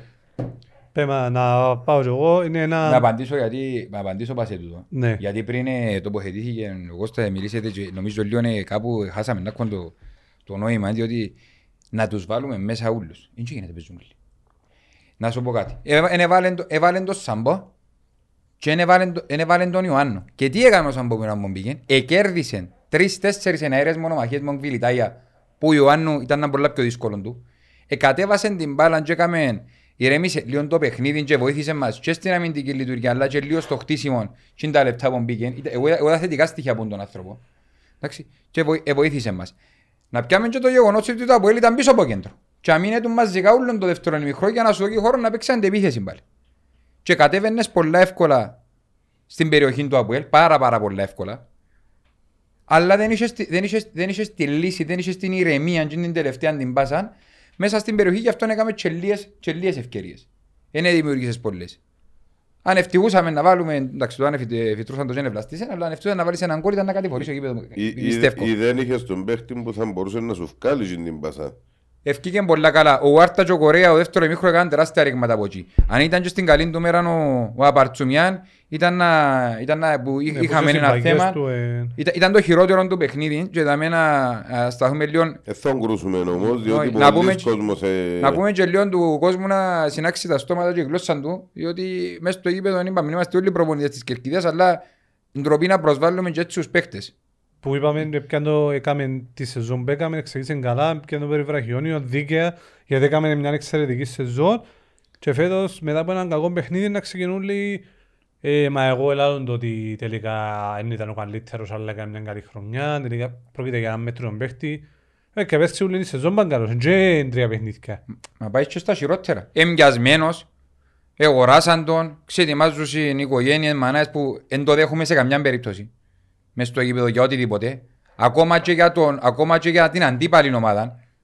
Και να το πω και ξεκάθαρα και για τον Σοφρόνη, Θεός μακαρίζει η μάνα του πριν ένα χρόνο πέθανε. Και κάθεσε πάνω και λαείς του συνέχεια, θα είναι η ατμόσφαιρα του γήπεδου, εχθρική, καλός ή κακός, αλλά λίγο σεβασμό στη μάνα, εν το πιο ωραίο πράγμα του κόσμου, να συνάξουμε και λίγο τις γλώσσες μας και παίρνουμε και κοπελούθια στο γήπεδο. Και έχουμε και όντες καταστάσεις να τους μάθουμε για την αμόχωστο, να τους μάθουμε την ιστορία μας, να τους μάθουμε την ατμόσφαιρα του γηπέδου και να ακούει να ξετοιμάζει ο ένας και ο άλλος. Και εσχρά πράγματα. Και να ουσιαστικά πας στην Κερκίδα, ξετοιμάς τον τάδε παίχτη, ξετοιμάς τον προπονητή, ξετοιμάς τον... Πραγματικά, εντάξει, δεν να σάσω εγώ όλων των κόσμων. Αλλά ρε κοπέγια, μια έκκληση. Συνάξετε λίγο το στόμα σας ή βουτάτε την γέρη με την γλώσσα σας μες στον εγκέφαλο σας πριν να μιλήσετε και να πείτε. Εκτός ότι ακούσας και μωρά, βοηθάτε και να γίνει η ατμόσφαιρα ακόμα χειρότερη. Δεν κάνει που είχε την ένταση του το παιχνίδι που μόνο του. Οι παραπάνω το μάξιμο πας στην Κερκίδα ήταν το 50% δεν ξαναμπήκαμε σε ποδοσφαιρικό γήπεδο. Ούτε ξέρουν τις αποστάσεις του, ούτε ξέρουν ήταν που παίζουν. Νομίζουν είναι το PlayStation και έχει μια πανοραμική κάμερα και θωρεί ο παίκτης τα πάντα. Πρέπει να είσαι τίκι τίκι και πάει σαν το τρίγωνο και το L2 και έφκανε την στρού και κάρφωσε την άλλο και τέλειωσε το παιχνίδι. Μα τούτο πραγματικά είναι απίστευτο. Δεν μπήκαμε σε ποδοσφαιρικό γήπεδο να κάνουμε ούτε μια μπάσα. Και κάθονται που είναι Κερκίδα, ξετοίμασες και ξετοιμάσεις. Γιατί ρε κοβέκια σ' άξια κοντάστασες. Και σε έτσι παιχνίδια που εσωλτάω το εσύ και πολλούς που δεν μπήκαν ούτε στην Κερκίδα με ποδοσφαιρικού γηπέδου. Απλά βρεθήκα τη συγκεκριμένη μέρα και αμέ. Έμπα παιχνίδια που μαζεύκονται όλοι. Τούτον ούλων που λαείς με τις βρυσές, με το να τεντωνούμαστε μόνοι μας τα νεύρα μας και ξέρω εγώ. Φέρνεις και διαπληκτισμό μεταξύ μας πας στην Κερκίδα που ένα άλλο θέμα τούτο που δεν είναι ούτε κοινό καλό, ούτε προς την εικόνα μας, ούτε προς το τι βλέπουν τα μωρά, ούτε οτιδήποτε. Και να σέβονται και ως εργαζόμενος του Παπαδόπουλου και του κάθε δικηπέδου. Γίνεται αμαλόν όμως security που προσπαθεί να επιβάλλει, εντάξει θα κάνει δουλειά του που έρχεται αυκάλει ο μεροκάματον του άνθρωπος και να σε βοηθήσει για να είσαι και εσύ την ασφάλεια σου. Τούτον σεβασμός και από τις δύο πλευρές που πρέπει να υπάρχει. Είναι και έχουν οδηγίες, αν δεν τις σεβούνται να απευθυνθώ στο γήπεδο. Όπως να κάνουμε και σε μια εταιρεία ότι ο υπάλληλος σου είναι καλός. Ο τρόπος που θα αντιμετωπίσει ο security των οπαδών να είναι τέτοιος που δεν θα εξαγριώσει τον οπαδό. Ναι, συμφωνούμε απόλυτα. Και να δούμε και τα εύσημα και στους πιο έρημους γιατί όλοι είδαμε να μπορούν τα ημίχρονα και από τις δύο Κερκίδες. Να δω τα εύσημα μου και στην πλευρά του Αποέλ στους πιο έρημους που επενέβηκαν και δεν δημιουργήθηκε τίποτε, αλλά και στην πλευρά της ανόρθωσης, να τους δούμε συγχαρητήρια, γιατί είναι πολλά μικρή μερίδα κάποιες φορές που μπορούν να κάνουν κάποια πράγματα. Τους δούμε τα εύσημα και εκείνοι ξέρουν, αν μείνουμε ενός δαμέ, που επανήρθα στην τάξη και κύλησε όμορφα το παιχνίδι με ωραία ατμόσφαιρα. Τι είναι το κομμάτι, η γωνιά, δυτική, βόρεια, οι κοκορομαχίες, πάντα υπάρχουν με όλες τις ομάδες, ουδέποτε, τουλάχιστον τα τελευταία 10-12 χρόνια, υπήρχε σοβαρό πρόβλημα σε εκείνο το κομμάτι. Είναι οι κοκορομαχίες πόν κοντά αλλά τσίλησε καλά το παιχνίδι, υπήρχε ατμόσφαιρα και τα λοιπά ποδοσφαιρική. Ας ελπίζουμε ότι σε όλα τα γήπεδα να συνεχίσουν έτσι. Να πάω πίσω στο μήνυμα. Ναι, ναι, νομίζω επειδή είναι στρέμμα στον κόσμος και θέλω να σταθώ γιατί περιμένει. Και με τον Ιωάννη, τον που συζητάμε με τον Ιωάννη και ο Χριστό, πιστεύω να μας χρησιμοποιήσει. Εμπαίχτες που έχουν κλάσει, εμπαίχτες που έδειξαν και να μας προσφέρουν και να μας χρησιμοποιήσουν μέσα στη χρονιά. Ίσως το συγκεκριμένο παιχνίδι εμπιστεύτηκε ο προπονητής άλλους παίχτες για δικούς του λόγους. Βοηθήσαν μας, μα σε κάποια φάση παίζαμε 4-2-4 με την Εθνική Βραζιλίας. Ναι, αφού ήταν ο Ράντονιτς, ήταν ο Αρίς, ήταν ο Άρτα από μια πλευρά, ήταν ο Φερά από άλλη πλευρά. Σε κάποια φάση ήταν Τζονινγκά από την άλλη πλευρά. Τα μπακ μας ο Κορέα ειδικά σε κάποια φάση έμεινε πάνω από κέντρο του κυπέδου και ο Απαρτσουμιάν. Πόσους παίκτες να βγάλουν πας στην επιθέση, εντάξει, και τα Αποέλα μείνε τον μαζικά. Λογικό εμπήκαμε και εμπλέξαμε μέσα στην τακτική τους. Εφάνηκε ότι εκείνοι θέλαν να πάρουν το παιχνίδι όπως θέλαν να πάρουν. Σιγά σιγά να το τσιμήσουν, με τις καθυστερήσεις που κάμαν, με τα νεύρα που προκαλέσαν στον αντίπαλο. Μέρος της τακτικής. Κάμαν το, επέξαμε 20 λεπτά πάνω το δεύτερο ημίχρονο. Και δεν καταφέραμε να σκοράρουμε. Γιατί έγινε το θέμα, είναι τόσο απλό. Εμένα προσωπικά πιστεύω ότι η άποψη είναι ότι θα χρησιμοποιηθούν. Και ο Χρυσοστόμου και ο Ιωάννου στο μέλλον και να μας δουν και πολύτιμες βοήθειες. Και ο Μίλανης έχει να μάθει και 25 παίκτες, 25 καινούργιους παίκτες. Σιγά σιγά να τα δει τα χαρίσματα τους. Ένα ενήμερο και από τον Λάρκο που γνώστης της κυπριακής πραγματικότητας. Βοηθούν τον και το άλλον των τεχνικών επιτελείων και προπονητικών για μέ. Θεωρώ ότι είναι να τους ζούμε γιατί αξίζει τους. Εγώ έκανα ολόκληρη αφιέρωση στον Ιωάννου στις πρώτες εκπομπές ότι μεγάλος ποδοσφαιριστής για μένα και πρέπει να πιάσει τις ευκαιρίες του. Το ίδιο ενισχύζει ο Χρυσοστόμου. Έτσι είναι. Νομίζω αργά ή γρήγορα να τους δούμε. Θα φανούμε στις επόμενες αγωνιστικές. Ξέρω όπως είπετε και εγώ μηνύματα που είχα φυλάξει. Πάνω κάτω είπαμε μια συζήτηση. Να τα αναφέρω ασχοληθώ έτσι εντάχει. Το έναν είναι, κάμα αποθηκεύσα να μην αμπουλαλεί, θα κλαφτώ για τη διαφορά. Αλλά σε έτσι παιχνίδια να παίζει ο Νάζαρος, να δέρουμε έναν ετά, είναι το ένα. Και το άλλο είναι ότι χρειάζεται χρόνος, αλλά χρόνος δεν υπάρχει. Πολύ σύντομα φοβάμαι κάποιοι θα ζητάνε στις αγωγικά κρεμάλες. Είναι το θέμα του Νάζαρου, είπαμε το πριν, αναφέραμε το. Σίγουρα έναν πουλί δεν θα φέρει την άνοιξη, αλλά σίγουρα ένας παίκτης που μπορεί όντως να βοηθήσει. Δεν αποκλείεται να βοηθούσε να κάνει τη διαφορά μετά από ελ. Και λόγω των στιμένων του που είναι επικίνδυνα, και είδαμε ότι είχαμε 2-3 φάουλ, που εντάξει ήταν καλό το φάουλ που έκαμε ο Πάντσον και έσωσε ο Μπέρες. Απλά είναι ένας παίκτης που μπορεί να δημιουργήσει κίνδυνο από πουθενά. Να μην βάλει κόρπο κέντρο, μπορεί να δημιουργήσει από ένα κόρνερ, από ένα στιμένο. Και σίγουρα το να είναι στο γήπεδο ένας παίκτης όπως ο Λάζαρος, ο οποίος μπορεί να απειλήσει με πολλούς και διάφορους τρόπους, έναν πολλά θετικό, αλλά δεν θέλω να περιμένουμε ότι να μπει στην ομάδα και να τα περιμένουμε όλα από εκείνον, γιατί μετά να φτιάξει ο Λάζαρος ότι... Μα γι' αυτό είπαμε, εξαρτάται όπως ήσταν του προπονητή. Να πάμε στα ίδια τα περσινά που περιμέναμε ούλον το παιχνίδι, πολλά ζωρών και τον Βάρτα. Δηλαδή θέλω να δω το μήνυμα του κόσμου ότι να μπει και να βοηθήσει, αλλά με ένδοκεται το βάρος, γιατί στο τέλος να κρούσουμε τον Ζήνο σαν παίχτη, ότι να μπει και ο Λάζαρος γιατί βάλει 10 γκολ, γιατί και προεχτές του Άρτα λαούσαν ότι ήταν καλός. Ναι, κολλήσατε και ο παίχτης πάνω του. Εν δεν μπορεί να βάλει κάθε παιχνίδι και ο κότσια τρεπλάρει 15 παίχτες. Άλλον του είναι το παράλογο που εφώναζε όλον το είπε «Άτε ρε Βάρτα, άτε ρε Βάρτα». Εμάκια. Μα εν και σημαίνει τον καιρό του Μαραντώνα που την έκαναν από τη μέση και πιέννασε ή ενώ μέση και να πιάνε από τη μέση επειδή είναι ένας παίχτης με καλό συμβόλαιο που πρόσφερε πάρα πολλά. Ένα την πιάνε από τη... Εσάς βάλει τον Παρουτίνο, να κάνει ο Μαραντώνα να πιάνε από τη μέση να πιένει. Και τούτο, ναι. Πιάνε την πάνω ενώ ο Άρτα που κάνει τα παραπάνω ρήγματα με τον Κορέα από εσύ κάποια φάση. Ναι, απλά υπάρχουν γι' αυτό μου βάζει ο Λαζαρό να καταξούλα ότι υπάρχουν μεγάλες προσδοκίες πες το σύγχρονο ποδόσφαιρο, έβαλες και ο παίχτης πάνω τους και ο Τσεπάκ ήταν κολλημένος πάνω του, παίξε τον πολλά καλά. Ήταν πάρα πολλά καλή η τακτική του προσαρμομένη πάνω στον Άρτα. Προφανώς κάποια παιχνίδια έτσι να είναι, έτσι να πρέπει. Και κάποιες μέρες μπορεί λόγω της πορείας του παιχνιδιού και των υπόλοιπων να πιένουν όλοι οι υπόλοιποι παίχτες μαζί με το ίδιο σύνολο και κάποιες άλλες φορές να ξεχωρίζουν και να κάνουν διαφορά. Απλά είναι σύγχρονο ποδόσφαιρο. Δηλαδή ο Ρονάλντο Μέσης και παιχνίδια που φαίνονται γιατί κλείνονται σε 9 μήνες. Δεν μπορεί να παίξει την επικοινωνία που να ρίξει τέσσερις παίκτες και να σου βάλει τρία γκολ και να σου κάνει. Ούτε πρέπει να έχουμε τέτοιες απαιτήσεις από τον καθένα. Είναι ο Μέση κανονικά πρέπει να καταδικάσουμε, να βγάλουμε από τους παίκτες. Επειδή στην Παρίσι Σεντζερμέν είναι Μέση χρόνια να κάνει πολλά πράγματα, φέτος κάτι πάει να κάνει. Φέτος και τέλος της χρονιάς, δηλαδή πέρσι πρέπει να τον καταδικάσουμε. Είναι καλός. Σταματήσουμε. Έχουμε κάποιες παράλογες. Καταλάβω την αγάπη που έχει ο κόσμος που τον Άρτα. Καταλάβω τις απαιτήσεις του κόσμου που τον Άρτα. Γιατί πέρσι σε πρόσφερε πάρα πολλά. Και φέτος θα προσφέρει. Ήδη μέτρησε μια ασίστ ο άνθρωπος. Στα πρώτα και παιχνίδια. Καλώς ακούσεις, εμέτρησαν. Ένα μας προσφέρει. Και να έρθουν και τα γκολ, να έρθουν και ασίσεις, να έρθουν και βοήθειες. Αλλά είπαμε το και στα προηγούμενα επεισόδια. Δεν μπορούμε να στηριζόμαστε μόνο πάνω στον Άρτα. Είναι υποψιασμένοι αντιπαλοί. Πρέπει να αναπτύξουμε και άλλες επιθετικές αρετές. Και από τα δεξιά και από τον άξονα. Να πάμε να συνεχίσουμε γιατί η κουβέντα και σταματά. Να μας πει ο Κώστας μας ακόμα κανένα πιο μηνύματα και να πω και ένας πιο δικά. Το μήνυμα του φίλου του Ανδρέα Δαμέ λέει μας.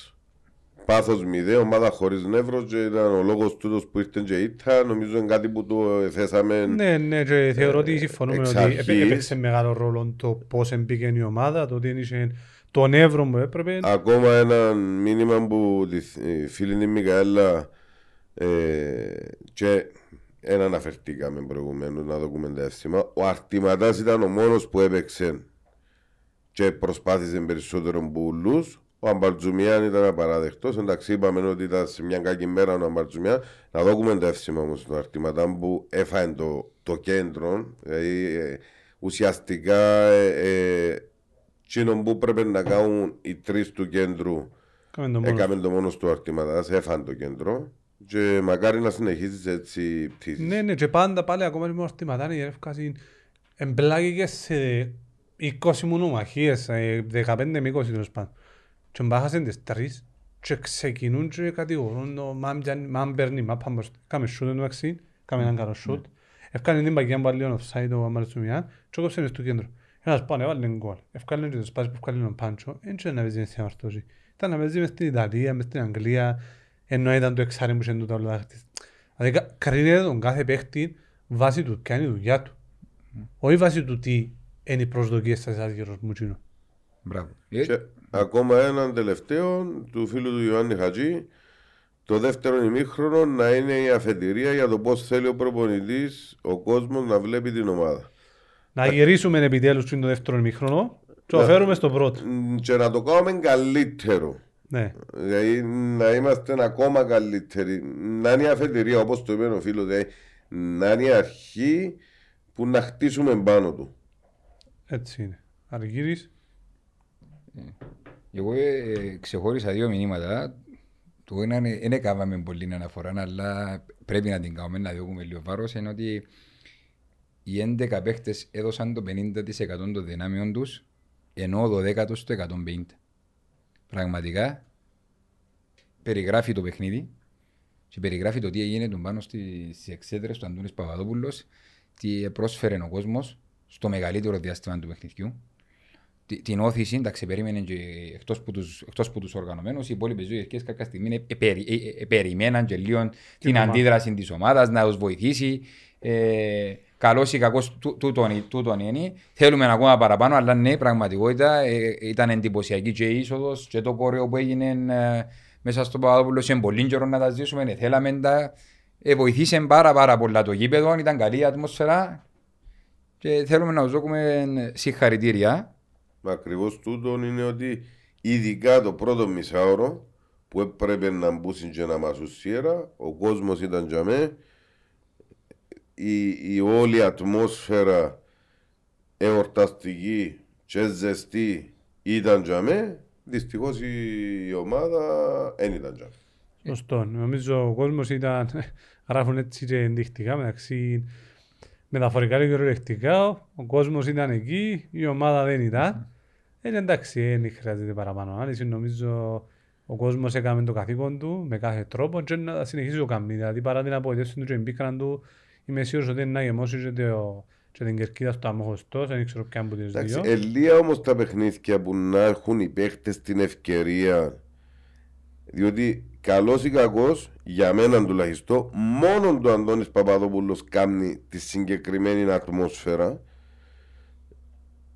Και λίγα τα παιχνίδια που να έχουν την ευκαιρία οι παίχτες να απολαύσουν έτσι η ατμόσφαιρα και από τους δύο πάντες. Σωστό. Ξαναείπα το και προχτές ότι ήταν και πορτοκαλί μες στο παιχνίδι. Και ένα πράγμα που χρειάζεται μες στο γήπεδο. Ένας και το αντίπαλο δέος να φωνάζει μια κερκίδα ή άλλη, να δημιουργείται η χοντρή ατμόσφαιρα. Και να το ακούν και οι δεν, και οι μεν, και να θεωρούν αυτόν άλλο. Έτσι έχουν όμως πολλές ευκαιρίες να βρουν τόσο καλή ατμόσφαιρα οι παίχτες και τη μια να σπαταλίσαν τη. Έτσι είναι. Είναι όσο κάνουν πολλές. Στο μέλλον, από και το τελευταίο μήνα που ξεχωρισά, καθόλου δημιουργία και πλάνων επίθεσης, αργότερα ζήσω στην άμυνα, ανέτοιμη σε φυσική κατάσταση. Να σταθώ δάμε σε τον το μήνυμα. Είπαμε και ο transition. Αναφερθήκαμε, μιλήσαμε πριν. Πλάνων επίθεσης, θεωρώ ότι ναι, τουλάχιστον οι 3 από τους 4 της επίθεσης είναι καινούργιοι παίκτες, δεν έχουν ακόμα το δέσιμο τους, δεν έχουν ακόμα την ομοιογένεια τους. Το πλάνο της επίθεσης προσάρμοσε το πιστεύω και λίγο ανορθόδοξα μέσα στο παιχνίδι. Ο προπονητής, ίσως κάποιες στιγμές, ίσως να μην το έκαμε τις ενέργειες του, να μην το φκήκαν, σταμάτησε. Προσπαθεί ακόμα να μάθουμε η δεξιά πλευρά, ακόμα προσπαθεί να μάθει ο ένας τον άλλο και αυτούν τα παραπανόηματα για να μπουν την αριστερή. Όχι πως η δεξιά μας πήγε. Αν ήταν καλός ο Απαρτσουμιανής, αν ήταν καλύτερος ο Μινάτσο, έφτανε σε καλύτερα επίπεδα απόδοσης. Ή και ο Φερέρα μετά, ήταν να μιλούμε και ήταν πολύ διαφορετικά τα δεδομένα. Διότι σε κάποια φάση ήμασταν από το κέντρο και πάνω συνέχεια, γιατί ήθελε το Αποέλ να μας δώσει χώρο λόγω τακτικής. Και άλλαξε την τακτική του και άρκεψαν τις σέντρες. Και λέει ο άλλος εντζερός της γιο μας. Έβαλεν τον Ράντονιτς που ψηλών κορμήν, έβαλεν τον Οαρίτ μέσα, έβαλεν και τους άλλους, ήθελεν και άλλους παίκτες να πατούν περιοχή, έμπαινε και ο Γουάρτα, έβαλαν 3-4 παίκτες μέσα στα τετράγωνα να βγάλει την παγιάν, όπως εκατέβαινε η ανόρθωση. Ο Αρίτς έναν 70-72 και και κεφαγιά και απείλησε. Ενώ εν τούτον που λαλούμε ότι έρχεται τόσο παίκτης με 80 πόσα γκολ και 36 τόσες ασίς που γίνει τη θέση. Και είναι πολλά σημαντικό το στατιστικό, ακόμα και του 1.72 πετάχτηκε και έκανε την κεφαλιά μέσα στο κέντρο της περιοχής του Αποέλ που έχει στον Καρότζον Κρέσπο ψηλά κορμιά και δυνατά κορμιά και έκανε κεφαλιά να απειλήσει τον Μπέλετς. Εντάξει, δεν ήταν τόσο καλή η κεφαλιά ώστε να, αλλά εμπαυεί ότι δημιουργήθηκε η φάση.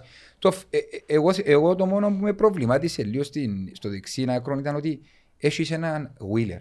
Ο οποίος Wheeler ξέρεις ένας παίκτης προπονητή. Δεν έχει να σου προσφέρει ό,τι έχουν να σου προσφέρει ο Κορέα. Διότι όχι προσφέρει ο Λέζακ της Ομόνοιας. Ένας παίκτης προπονητή να σταθεί στις οδηγίες του, στην αμυντική του λειτουργία. Έβαλες στο 65 περίπου για με τον Νιγκα στα δεξιά. Έκαμε τους και επελάσεις έφαγαν κίτρινη. Γιατί να μεταφέραμε τον Ουάρτα που είναι άλλη πλευρά, παραδείγματος χάρη, λέω τώρα. Γιατί να φύγαμε τον Νιγκά ακόμα λίγο που να δημιουργήσει παράδειγμα. Πήγε δεξιά, αμέσως μετά από λίγο έκαμε τον αλλαγή. Έκαμε 10 λεπτά, έκαμε τον αλλαγή, δεν ξέρω. Για λόγους, μάλλον επειδή έβαλε τον Ράντον και ήθελε σέντρα και επειδή ο Νιγκά φήμιζεται για το πόδι του το καλό στην Παγιάν. Ενώ σου ή ο Χριστοφί που πεμπρίας πέμπω μπορεί να του δημιουργήσει ρήγματα που ότι αν πεις είναι εξτρέμ, μια σέντρα να την ευκάλει. Έστω και μια στις τρεις να αυκίνωσουμε μες στην περιοχή. Εμένα και μου πειράξαμε, λέω ότι δεν έκαναμε γίνοντες εναλλαγές των θέσεων που μπορούσαμε να κάνουμε λίγο παραπάνω την ώρα που πιέζαμε. Φυσικά πάμε να εγκλωβίσαμε μας και το Αποέλ μες το παιχνίδι, είτε με τις καθυστερήσεις, λίγο με ψυχολογία που παίξαμε μαζί μας κτλ. Με την ένταση που δημιουργήσαμε και εμείς ήδη μες στο γήπεδο και πιάναμε και που το παιχνίδι την άφραν και μεταφέραμε την και πάνω στους παίχτες και στο γήπεδο. Τούτα όλα μέρος της τακτικής. Κάτι που πρέπει να γίνει και δεν γίνει καινούτε τούτο. Είναι ότι αφού είδαμε ότι εγκλωβίσαν τον Γουάρτα, γιατί δεν έκαμε εσωτερικές αλλαγές. Ναι, αλλά πολλή ώρα που είδαμε ότι ήταν εγκλωβισμένος, βάρ' τον Γουάρτα πάνω, φέρ' τον εμπραλιτζεβόδα. Ναι, κάτω στην τράπουλα. Ίσως γιατί άρκεψαν και πέννεντα πολλά καλά δεύτερο ημίχρονο. Επάντησαν πολλά καλά. Έφκαλεν, θυμούμε, 3-4 συνεργασίες με τον Κορέα που απλά που ατυχία, που καθαρό μυαλό, που τις καλές καλύψεις του Αποέλ, δεν έπιαν και πρέπει να πάνε μαζί. Στην πρώτη εκπομπή είχαμε πει ότι μπορεί να γίνει και έναν τρίγωνο Ουάρτα, Κορέα, Νιγκά, φτερό, δεκάρι και ο Μπακ που έρχεται πάνω. Έγινε με τον Εμπραλίτζε, προσπαθήσαν τον πρώτο ημίχρονο. Να γίνουν τζίνες ή ένα αλλαγές ούτως ώστε να εκατώνεται η τράπουλα. Ο άλλος βασίζει το πλάνο του πας στον Ουάρτα καλός ή κακός. Τον Ουάρτα ξέρουν που τα πέρσι και το πλάνο είναι πώς θα εξουδετερώσεις τον Ουάρτα. Ετάραξε τον να κουρεί να του αλλάξεις το πλάνο. Έκαμε τις αλλαγές όπως είπε και μετά πάνε το Φερέρα Μάνου για να βγάλουν παγικές που πήγαινε ο Ράντονης. Γιατί τους άσου χώρων και κατεβαίνεις πολλά από δεξιά, πάρα πολλά, δεν έφτανες τόσο να βγάλεις σέντρα, αλλά όντως είχαν πολλές καθυστερήσεις, έγιναν 7 αλλαγές, έγιναν το θέμα που ήταν έξω ο Ρέιδερα και ήρθαν μέσα. Είναι τα 7-10 που είναι. Κάματε και τις έκανα μισό. Είχαν πολλές αλλαγές, έγιναν και οι φάσεις για μέ, υπήρχαν πολλές άλλες καθυστερήσεις, όποτε δηλαδή 5 λεπτά παίζες, 5 λεπτά σταματούσες. 20 λεπτά παίξαμε. Το δεύτερο μικρό είδαμε μαπά. Γιατί το δεύτερο χρόνο που εσύ σου λίγο καλύτερο και πήγες και έκαμε τις αλλαγές τους, έκαμε δεν να πεις ότι είδες και μαπά, ας πούμε. Δηλαδή αν παίξαμε ποδοσφαιρικό χρόνο, μπορεί να ήταν και 10 με 12 λεπτά ποδοσφαιρικός χρόνος, ο συνεχόμενος, ας πούμε. Εντάξει, πρέπει να καταλάβουμε και κάτι, παίζουμε με το Αποέλ. Είναι και παίζαμε με το να συλλήσεις χωρίς παρεξήγηση, είναι ποιοτική ομάδα. Την ώρα μπορεί να μυθεί, να μυθεί μαζικά, είσαι παίκτες ποιοτικούς. Οι ποιοτικές ομάδες είναι και πιο ποιοτικές άμα να μείνονται μαζικά, να το ξέρουμε. Πόσες ευκαιρίες είναι να του κάνουμε. Εντάξει, μπορούσαμε να κάνουμε παραπάνω, δυστυχώς δεν έπιαν καλά η δεξιά μας πλευρά και μπορούσαμε να κάνουμε παραπάνω. Ή ακόμα και από τον κεντρικό άξονα μπορούσαμε να κάνουμε παραπάνω. Είπα το πριν και σταμάτησα να το αναφέρω. Ντάρτησε ο Κωνσταντίνοφ με κάρτα που το 16. Και επίαμε να επιτεθούμε που τα άκρα και κάποιες φορές επίαμε να παίξουμε, μάλλον ο προπονητής από ό,τι κατάλαβα ήθελε να παίξει με τον Εμπραλίντζε που είναι πολλά κινητικό και πιο γλυωρός σε σύγκριση και με τους δύο και μόνο ο Σατσάς εμπόρε που είναι πιο χαμηλό κέντρο βάρους να τον προλάβει και επίαμε να επιτεθούμε και για μένα που ξέρεις για μένα έτσι εφάνηκε μου λίγο ότι ο Εμπραλίντζε ίσως να μην ήταν το τι χρειαζόμαστε για γίνει το παιχνίδι, ενώ αν ήταν πιο έτοιμος ο Αρής που μόλις εμπήκαινε, ζήτησε πάρα πολλές παραπάνω φορές την μπάλα κάτω, έκαμε παραπάνω κινήσεις σε σύγκριση με τον Εμπραλίντζε και παρόλο που αμήνετουν και μας δικά τα που έβρισκε τους χώρους να κινηθεί, να βγει μπροστά να ζητήσει παραπάνω την μπάλα. Και έπρεπε να τους χτυπήσουμε διότι πλέον αμυντικός τους ο Χαφ άμα πιάει την μάππαν και σε πίσω του και να τρέξει σε μαρκάρι, είναι επίφοβος. Είναι επίφοβος διότι ήδη κυτρινισμένος που το 16. Σωστά, ο Πάντσο έφανε από 3 δεν μπορεί να... Αποσυντονίστηκε. Ο Πάντσο έφανε την κάρτα και αποσυντονίστηκε.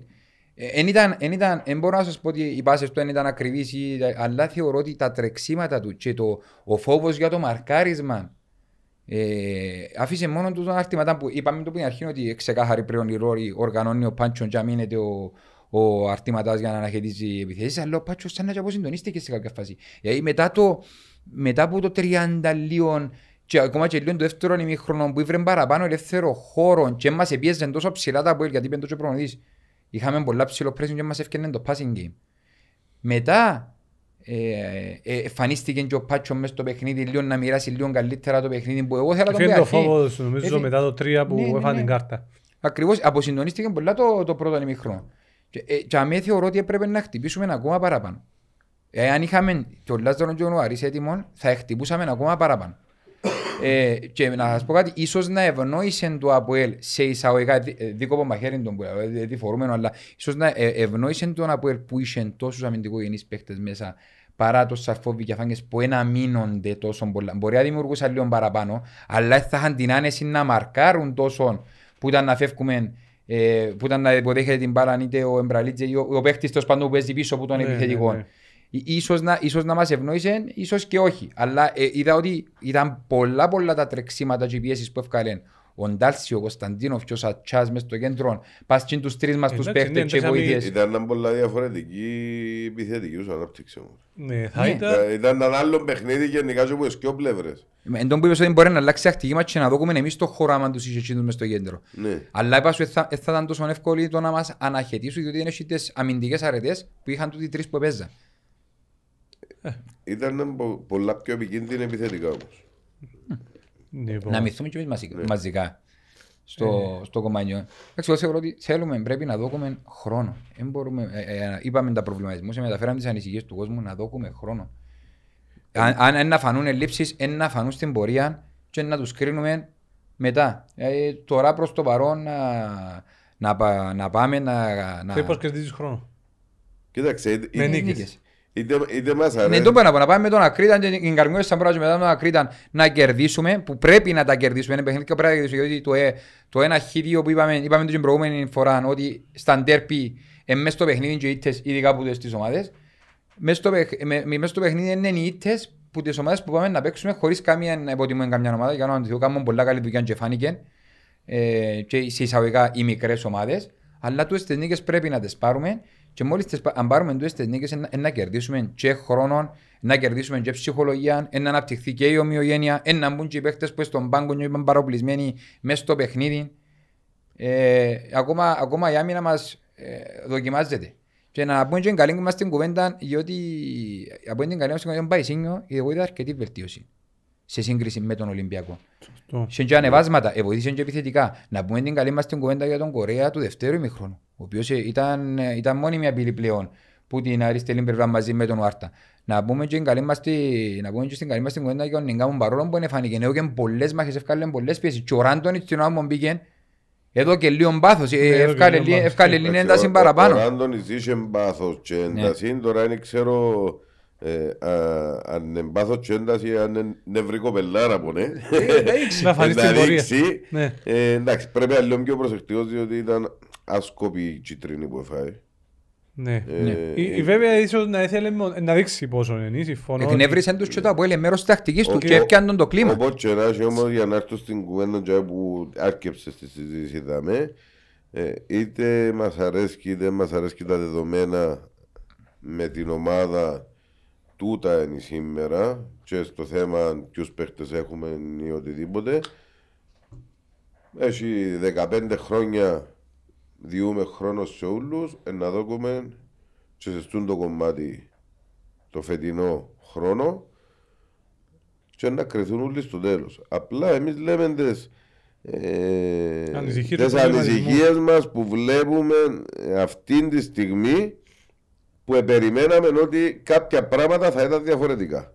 Η Ρώμη δεν χτίστηκε σε μια ημέρα. Και από τη στιγμή που βάλεις βάσεις για να δουλέψεις σε άλλα επίπεδα. Και εκείνο που φοβίζει περισσότερο, όχι που φοβίζει, που ανησυχεί περισσότερο, είναι ότι καλός ή κακός, κατ' εμέναν καλός για το θέμα του προαθλήματος, του τι βλέπουμε σε ένα πρωτάθλημα, έναν ή δυο-τρεις ομάδες που πρωταγωνιστούν και να λες «ΟΚ, είμαι σίγουρα εξάδα και να πάω να διεκδικήσω πρωταθλία με ως άλλους πιο». Καλός ή κακός, πολλές οι ομάδες τώρα και με βάση το Άρης Πάφος Θωρώ πάλι να μην δυσκούν σίγουρα πιο έξω. Να μην χάσουμε το τρένο. Και σημαίνει ότι είμαστε ένα χριστεπίδε να μείνουμε έξω, αλλά λεπτές ισορροπίες που είπατε στο προηγούμενο επεισόδιο ότι πρώτος σκοπός και επίτευγμα θα είναι να μπει σε εξάδα. Και μετά να έρθουν οι επιπλέον στόχοι. Ναι, ναι, ισχύει, καταλάβω τον που έλεγε.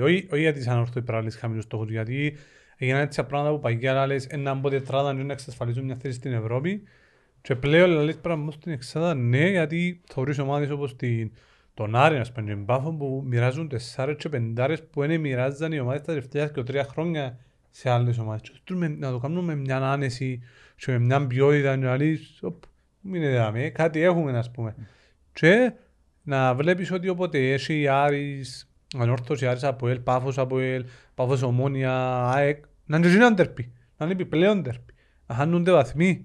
Οπότε έγινε πλέον με τέτοιον τρόπο το πρωτάθλημα που ακόμα και με τσίντες ομάδες που παλιότερα θεωρούσαν ότι εύκολα δύσκολα να δεσδέρεις, πρέπει να δεσδέρεις για να κόψουν πίσω στην προσπάθεια μου να γίνει πούλους για είσοδο με τους πρώτους τέσσερις και συνεχεία έξι τέλος πάντων.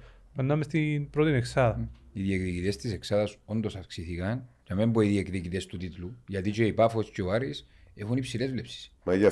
Είπαν ότι κρατήσαν χαμηλό προφίλ, είπαν ότι θέλουν να πάνε Ευρώπη, αλλά αισθήσαν πάρα πολλά καλές ομάδες. Να μην πούμε ότι επειδή ψάξα λίγο το θέμα, στο θέμα μεταγραφό, γιατί όλες έκαναν διψήφιμα αριθμό εκτός είπαμε το Πουτινάκη και την Ομόνια, η Πάφος και ο Άρης, από για τον Άρη, αρκέψαν τα δυο του παιχνίδια, μιλώ πάντα για το πρωτάθλημα, με 8 βασικούς περσινής εντεκάδας. 3 νεοφερμένους μόνο και στα δύο παιχνίδια του έκαμε 5 αλλαγές. Στα δύο παιχνίδια έκαμε 5 αλλαγές, οι 5-4 ήταν όλοι περσινοί.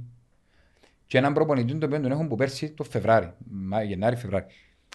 Χτίσαν πας ένα βασικό κορμό και έφεραν, επαλάραν, και έφεραν, να το πούμε όπως το αγιώτη μου, έφεραν παίκτες ψαγμένους με ψηλό βιογραφικό που είναι να τους ανεβάσουν ακόμα παραπάνω το επίπεδο. Σε αντίθεση με εμάς που δεν έμεινε και πολύ βασικός κορμός, ειδικά ο άξονας που και αμέσως στηρίζεται όλη η ομάδα, που τον τερματοφύλακα στους κέντρικους αμυντικούς, στο κέντρο των μεσοεπιθετικούς και των επιθετικών, είναι ο βασικός κορμός της ομάδας. Εμείς αλλάξαμε τα όλα, αλλάξαμε και προπονητή, αλλάξαμε και τεχνικών επιτελείων. Να πάω και στον Απόλλωνα πάλι το ίδιο πράγμα. 7 βασικοί και στα δύο παιχνίδια περσινή, 4 καινούργιοι αλλαγές του πάλι περσινή και 3 περσινή και ο καινούργιοι. Το ίδιο και η Πάφος με 6-7 βασικούς περσινούς εξεργών. Και εμάς 6 βασικούς που την περσινή χρόνια είχαμε. Ναι, αλλά πάνω από δεν ήταν ο άξονας μας. Δεν ήταν ο άξονας, ναι, αλλά είχες 6 παίχτες περσινούς. Θεωρητικά ο Παύλος δεν θα παίζει βασικός, να δείξει φυσικά. Έδειξε όμως ότι μπορεί να παίξει βασικός. Και ο Μάριος να μας δώσει ο Αντωνιάδης λύσεις και ο Παύλος εδώ και μας λύσεις και αν και πολλά καλοί εχθές. Εντάξει, δεν δεχτήκαν τόσο πολύ πίεση που την επίθεση του ΑΚΟΕΛ, αλλά δεν μπορούμε να μπούμε την καλή μας την κουβέντα ότι η αμυντική μας λειτουργία, τουλάχιστον τα σέντερμπακ μας που μουρμούραν ο κόσμος, δεν ήταν καλύτερα. Ήταν καλύτερα και έδειξε ο Μπαϊσίνγκ ότι είναι ο παίκτης που ξέρει και ποδόσφαιρο. Ξέρει να βγάλει να κάνει build up το παιχνίδι που πίσω. Έκαμε και κάποιες λάθος πάσες, εντάξει, του ανελείπεν να το... Σε έναν παιχνίδι υψηλών προσδοκιών και απαιτήσεων πήγαινε πάρα πολλά καλά. Ο Μπαϊσίνγκ σχέση με το τι είδαμε στα προηγούμενα, δηλαδή δεν τον να κάνει μεγάλα λάθη, λάθος εκτός τη φάση του γκολ που έμεινε πάνω.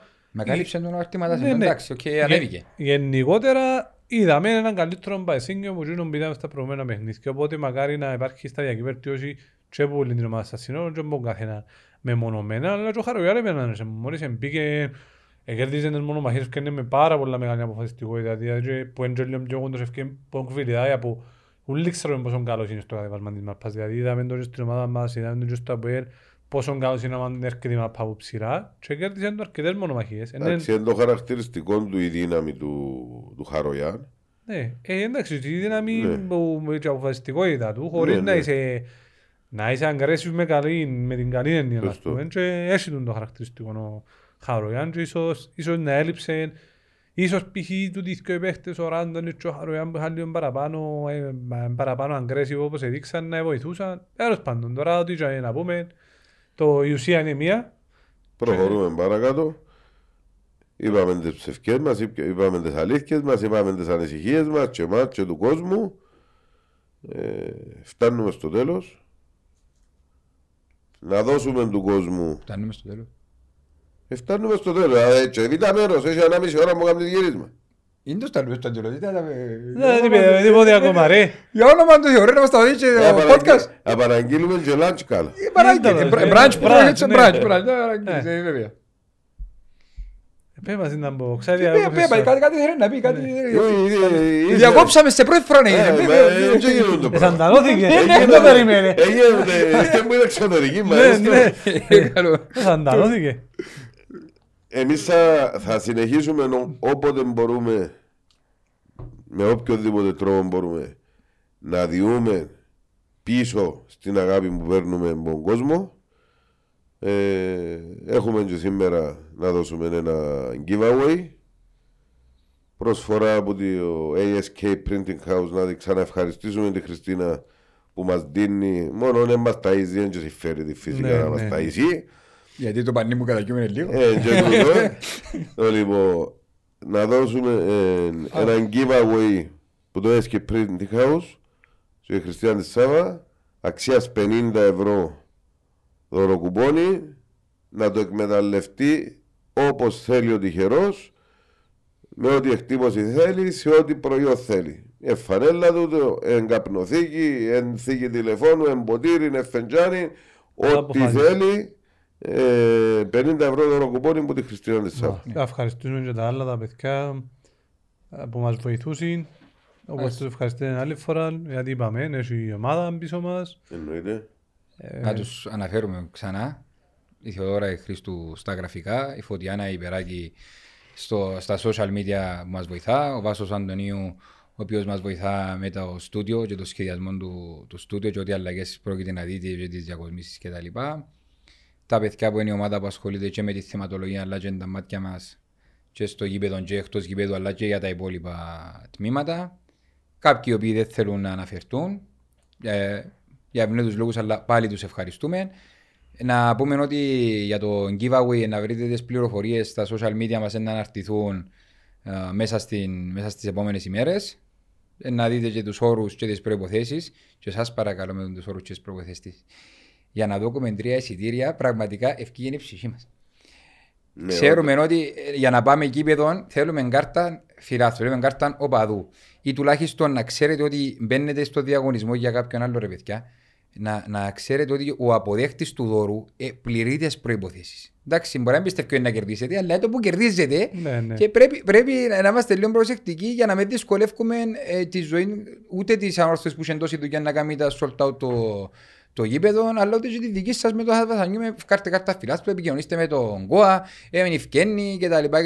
Να μην μπορούμε στην τελική να δούμε τα εισιτήρια. Ευτυχώς δοθήκαν τα εισιτήρια, τρέξαμε παραπάνω ο Κώστας για να βοηθήσει και τους νικητές για να βγάλουν την κάρτα φιλάθλου και να δοθούν τα εισιτήρια και το δώρο μας έφτασε στους αποδέκτες του.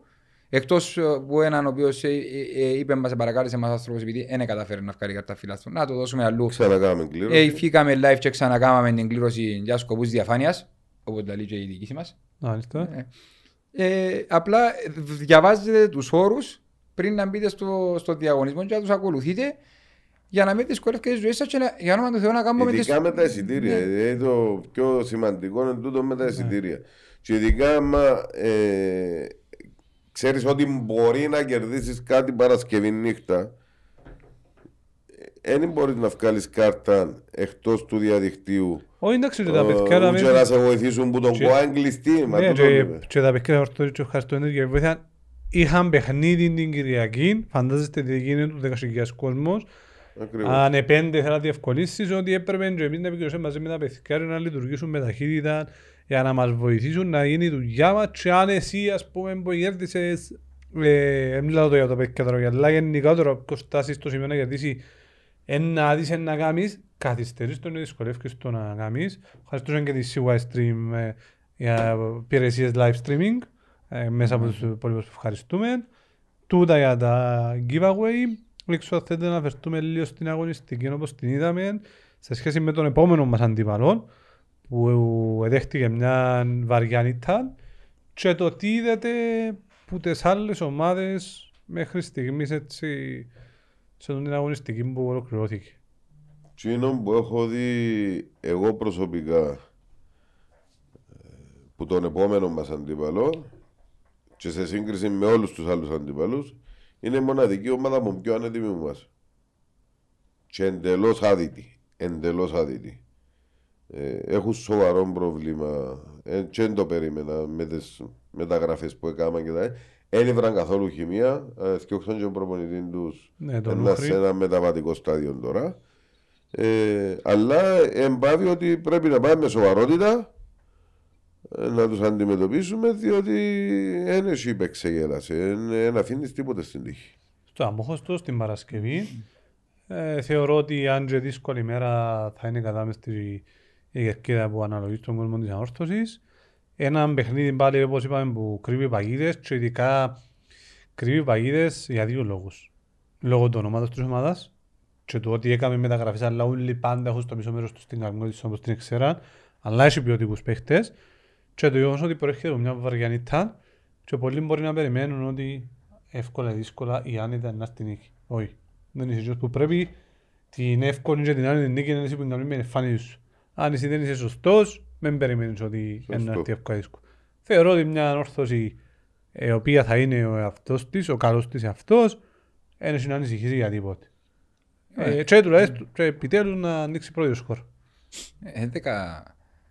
15 μεταγραφές που έκαμε. Τώρα αλλάζει προπονητή. Έρχεται από τις κοιότητες με Σαλαμίναν και Μπάφων. Άρα ναι, να θέλει και ο επενδυτής της ή ας το πούμε να θέλουν που στιγμή κάνουμε μια πιο προσεγμένη του και αν και επενδύσαν παραπάνω λεφτά και φέραν τόσους παίκτες να κερδίσουν πόντους. Ναι. Άρα να μπούμε στο γήπεδο με απότερο σκοπό το βαθμολογικό κέρδος. Και να πάμε εμείς επειδή είχα σε μια κακή εικόνα στο προηγούμενο τους παιχνίδι, δεχτήκα μια βαριανίτσα να έρθουν και να μας χαριστούν. Έχετε απόλυτο δίκιο. Πρέπει να μπούμε και να κερδίσουμε. Και να κάνουμε εμφάνιση του δεύτερου μηχρόνου, να την κάνουμε του πρώτου και να συνεχίσουμε ύστερα. Να μην πάμε το πρώτο και να χάσουμε ακόμα έναν ημίχρονο και να μπορούμε το δεύτερο να τα διορθώσουμε. Θέλουμε να κερδίσουμε. Εντάξει, τον που λέμε είναι η εμφάνιση του δεύτερου ημιχρόνου. Δεν ήταν και εμφάνιση ανόρθωσης, αλλά ήταν καλύτερη από του πρώτου. Δηλαδή να μην βασιστούμε ότι θέλουμε να θεωρούμε κίνδυνα, θέλουμε πολλά καλύτερη από του δεύτερου ημιχρόνου. Απλά η εμφάνιση του δεύτερου ημιχρόνου ήταν καλύτερη από του πρώτου. Εντάξει, ας αρκέψουμε με την εμφάνιση του δεύτερου ημιχρόνου, συγγνώμη. Ναι, γι' αυτό είναι όπως είπε και ο φίλος που στο μήνυμα μας έστειλε, ας είναι η αφετηρία. Μάλιστα. Μακάρι να ξεκινήσουμε που σαμίζουμε πάνω πάνω. Ομόνοια είδαμε έναν ωραίο ντερπι. Εκρίθηκε στις λεπτομέρειες. Κοίταξε έναν παιχνίδι εκείνο που όποιος τρίτος το θόρεν δεν ήθελε να τελειώσει. Είχε γκολ, είχε πάνω κάτω η μπάλα. Ήταν ένα παιχνίδι ωραίο. Ναι. Πώς είναι που θέλει οποιοσδήποτε τρίτος πόνεντη ο παδός της εκάστοτε ομάδας να μην τελειώσει. Και έκρινε το παιχνίδι. Ακόμα ένας 36-37 ο Φώτης ο Αβουλής εμπήκε με τη γνωστή του κίνηση αλλά στο αντίθετο πόδι μπαλέ, η οποία φωνάζουν όλοι οι προπονητές της Κερκίας παραλαμβάνω. Μα αφού ξέρεις γιατί δεν το κάνεις, σταματάτε και ο Ροπές, σταματάτε και το Μέση και ύστερα ξαναμιλούμε. Που το ίδιο πράγμα γίνεται συνέχεια και συνέχεια. Έτσι, οι γνωστοί, και την φορά να κάνουμε το που την αντίθετη πλευρά με το αριστερό που είναι και το καλό του το πόδι. Και όλοι ξέρουμε τώρα ήταν ακόμα πιο δύσκολο.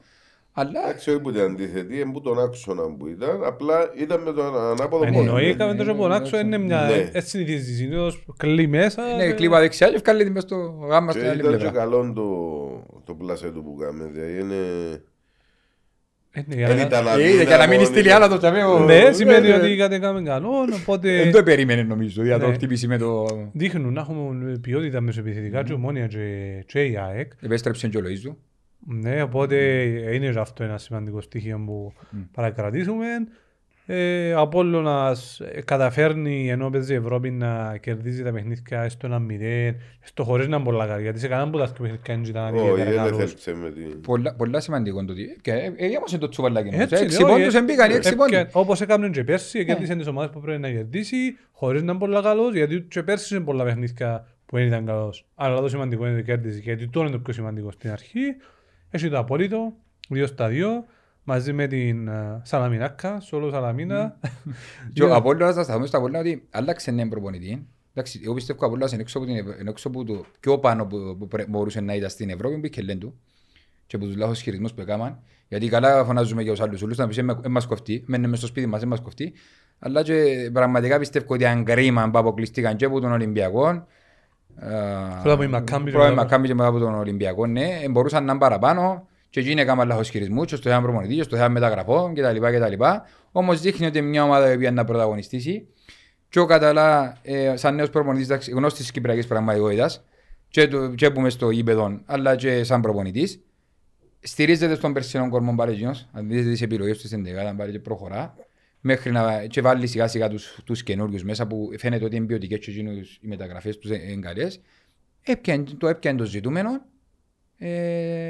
τους 6 βαθμούς και προχωρά. Τώρα την Πέμπτη παίζουν Ευρώπη.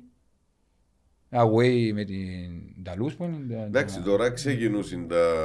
Ναι, τώρα είναι ένα ενδιαφέρον. Δηλαδή, Τετάρτη, Σάββατο, Πέμπτη, Σάββατο κλπ. Από την Κυριακή πάλι, είναι μαζεμένα τα παιχνίδια. Έτσι συνέχεια από να είναι, δεν έχουν τη διακοπή που υπήρχε τα προηγούμενα χρόνια. Βαντούς, ο Ίντερ, Βαντούς. Ναι, Νταλούς είναι το ίδιο, που πιάνει η Ελλάδα το... Δεν υπάρχει η διακοπή που υπήρχε τα προηγούμενα χρόνια. Όχι διακοπή, το ενδιάμεσο μια εβδομάδα. Πήγαινε το Μουντιάλ τον Νιοβρί. Και, εντάξει, και μεγάλη έκπληξη από την Ένωση με την ΑΕΛ. 0-1. Κοιτάξτε, στην τελική είναι και έκπληξη, διότι ήταν πολλά καλή ένωση. Σωστό. Και με τον Απόλλωνα. Άρεσε μου πολλά ο τερμαφύλακας αυτής ένωσης. Ήταν έπιαν κάποια άπκαστα με την ΑΕΛ. Και ακυρώθηκε και γκολ με τον Απόλλωνα που κατ' εμένα έπρεπε να μετρήσει. Οπότε να είναι μέτρα. Να κάποιος του Κυπριανίδη είδαμε. Αρκέψει ανάλυση των φάσεων να κάνουμε το... Το χέρι είναι... Το αριστερό μου είναι κύριε. Θεωρούμε ένα ρουσά να σκοράρει κάθε εβδομάδα. Εντάξει. Εν διαφορετικό να ζήμαστε ορθόζη. Ναι, σίγουρα. Μα είπεν το και προπονητής μας για εμπίεση και πρέπει να καταλάβουμε που ήρθαμε στις δηλώσεις του. Εκλέψα πια την μπάσαν τώρα και είπεν το. Ίσως για να τονίσει και πολλά πράγματα ότι ναι, έχει παίκτες που άλλον η πίεση του να είσαι... το να μην κάνεις προαθλητισμό και άλλον το να έρθεις μέσα στην ορθοσύνη και να μπαίνεις μέσα στον γήπεδο με τον διψασμένο των κόσμων και με την πίεση νουλή. Κάπου πρέπει διαφορετική πολλά η διαχείριση που πρέπει να γίνει για να κάνεις προαθλητισμό. Κάποιοι ποδοσφαιριστές δεν αντιλαμβάνονται. Ακούσουν Κύπρο, έρχονται από άλλες χώρες καλύτερες που μάτσα ακούν Κύπρο να σιγάρει την Κύπρο τώρα να μην κάνουμε. Όχι. Προσπαθά και στο podcast πάνω του Αβραάμ ελάνε διέτε την Κύπρο μου σε τρεις ομάδες μες στους ομίλους και χώρες όπως η Τσεχία, κάποτε η Αυστρία, δηλαδή χώρες πολλά πιο ψηλού επίπεδου μας δεν έχουν τόσες ομάδες σε ομίλους. Είναι η πρώτη φορά φέτος, ρεκόρ για την Κύπρο τρεις ομάδες σε ομίλους. Δηλαδή καταλάβεις πώς μπορεί να υποτιμάς τις ομάδες τους που έχουν παραπάνω ομάδες. Και μπορούσαν μέχρι 5. Ναι.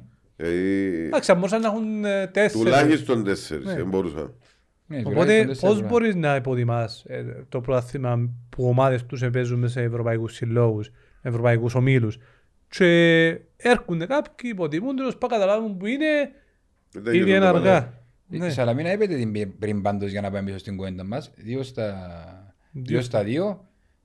Ήταν ωραίο το παιχνίδι χτες με τον Ακρίταν, άρεσε μου. Πάνω κάτω η μπάλα, ήταν καλή Σαλαμία πρώτη μήχρο, ήταν καλύτερος Ακρίδας του δεύτερου, πάνω κάτω η μπάλα και όπου ήταν καλύτερος ο Ακρίδας έβαλε γκολ η Σαλαμίνα. Εντάξει, ο Ακρίδας έδειξε και με την Ομονία ότι είναι ένα μελετή από σου δείτε. Μα 20 παίχτες, όπως μεταγραφές έκαναν και γίνει πάρα πολλές και φαίνονται και δουλεμένοι, εγκαλώ δουλεμένη ομάδα. Ισχύει ότι ο Ακρίδας, ας πούμε, για παράδειγμα, ο Ακρίδας έκανε πολλά καλύτερη εντύπωση από την Καρμινωτισσά. Και το ίδιο και η Ένωση είναι μια πολλά καλά δουλεμένη ομάδα που ήταν που πέρσι ήταν ο Σαρτσάσου τους Αγιός, αν δεν κάνω λάθος που την περσινή σεζόν στην ομάδα και ήταν ένα ερωτηματικό η Σαλαμίνα για τον Ολυμπιακό με τα προβλήματα που είχε μπρέξει και το προάθλημα βλέπω να δυσκολεύεται να ανεβιεχτούν και να αλλάξει κάτι και βλέπω μια Σαλαμίνα που ήταν έτσι λίγο ερωτηματικό με τον κόσμο της, το γήπεδο της, 2-2. Έχεις έτσι έναν ενθουσιασμό γύρι. Εντάξει, να δείξει και πού να παίξει αύριο παίζει με τον Απόλλωνα, με την ΑΕΚ στο αρένα. Να δείξει και με τις αντοχές που μπορεί να έχεις σαν ομάδα σε έναν τέρπι, με μεγάλο αντίπαλο. Και έκανε αρκετά από Ευρώπη. Εντάξει, υπάρχουν όμως, υπάρχει έναν κανόνα όπως ήταν μες στο γήπεδο να δείτε και η ατμόσφαιρα μεταξύ ομάδας και κόσμου που είναι μια ομάδα που προσωπικά αν κρίνω από τις άλλες ομάδες, λόγω και του κόσμου αρέσκει μου να τους βλέπω ας πέντε να κερδίζουμε, ποια είναι εννοία. Έχουν κόσμο, έχουν γήπεδο, Έχει άλλες ομάδες που για Δόξαν τώρα, να σου πω για τον Ακρίτα και την Καρμιώτισσα που μίλαν και ο Αβραάμς σε πρόσφατα. Έχουν και αγώνες οπαδούς. Και ο Άρης, ενώ σου έχει με λίγους παραπάνω οπαδούς. Είναι ομάδα που σαίδει, είναι ομάδα που μπορεί να δουλεύει. Όχι, ενώ έχουν και κόσμο πίσω του. Χαίρομαι αν οι ομάδες που έχουν κόσμο και περάσαν πολλά. Έρχονται σε μια φάση ρε κομπάρε που κερδίζουν, τσαρούνται σε σχέση με άλλες ομάδες που κινήθηκαν χτες ας πούμε. Στον Ολυμπιακός Άρης ας πούμε είδες το παιχνίδι, ναι μεν ήταν καλό, αλλά δεν είχε κόσμο μπασκετικής, δεν είχε να ακούσεις τίποτε. Ακούεις μόνο το σκορ, κάτι τίποτα που... Απέξει το Δόξα Κρήτας του μέρης του Ρόλαν πόσο κομμέντας. Κατάλαβες, και αυτό είναι κάτι... Εντάξει, η Δόξα ήταν στο ράδιο προχτές ο Καραβίδας και έκαμε ρεκόρ σύζο τίκετ, δηλαδή ρέξαν 400. Μάλιστα. Είναι καλό τούτο. Κοίτα, για να βάζετε και ειλικρινείς, ο τόπος που έκανε το γήπεδο, που επειδή ένιξε αρκετά χορκαδέπες, Τρόνας, Τρομερίδης, Ακάτσιν, μαζεύκεται πολλοί κόσμο και δημιούργησε μια κοινότητα στην περιοχή των χορκών που δεν είχε άλλο γήπεδο μόνο έτσι. Δηλαδή, οι υπόλοιπα γήπεδα μέσα στις πόλεις και πήρα γήπεδο μέσα στο χορκό. Σίγουρα είμαι σίγουρος ότι μαζεύκονται να μπω σε χορκανοί. Όπως έγινε με τον Τζοχόιλα κατά μια πρώτη κατηγορία και χωρούνται τις μάπες τσάμε. Σωστό, σωστό. Έκαμε κανέναν πίσω, είχε κανέναν παιχνίδι που το σχολιάσαμε. Νομίζω δεν φύγαμε κάτι πίσω, περιμένουμε σε σκρίνιο με τα υπόλοιπα τμήματα να ξεκινήσουν και γίνουν με το καλόντα πρωταθλήματα τους και οι ακαδημίες, ένα πρόσφατο Βέσκο ξεκινούν λίγο πιο μετά για να μπορούμε να αναφερθούμε και σε άλλα κομμάτια όσο αφορά τμήματα και ακαδημίες, ακόμα δεν έχουμε κάτι χειροπιαστό, πέρα από το Αλόι Σπορτς, Αμύρ, που παίζει σήμερα στο EU Master. Ήδη έκαναν αρκετά πράγματα τα παιδιά, να προπαθήσουν να κάνουν το comeback, καλή επιτυχία να ευχηθούμε, είναι δύσκολο το έργο τους, ήδη έκαναν πολλά, παρακολουθούμε όλα τα τμήματα και είμαστε εδώ να αναφερθούμε σε τυχόν επιτυχίες. Σίγουρα.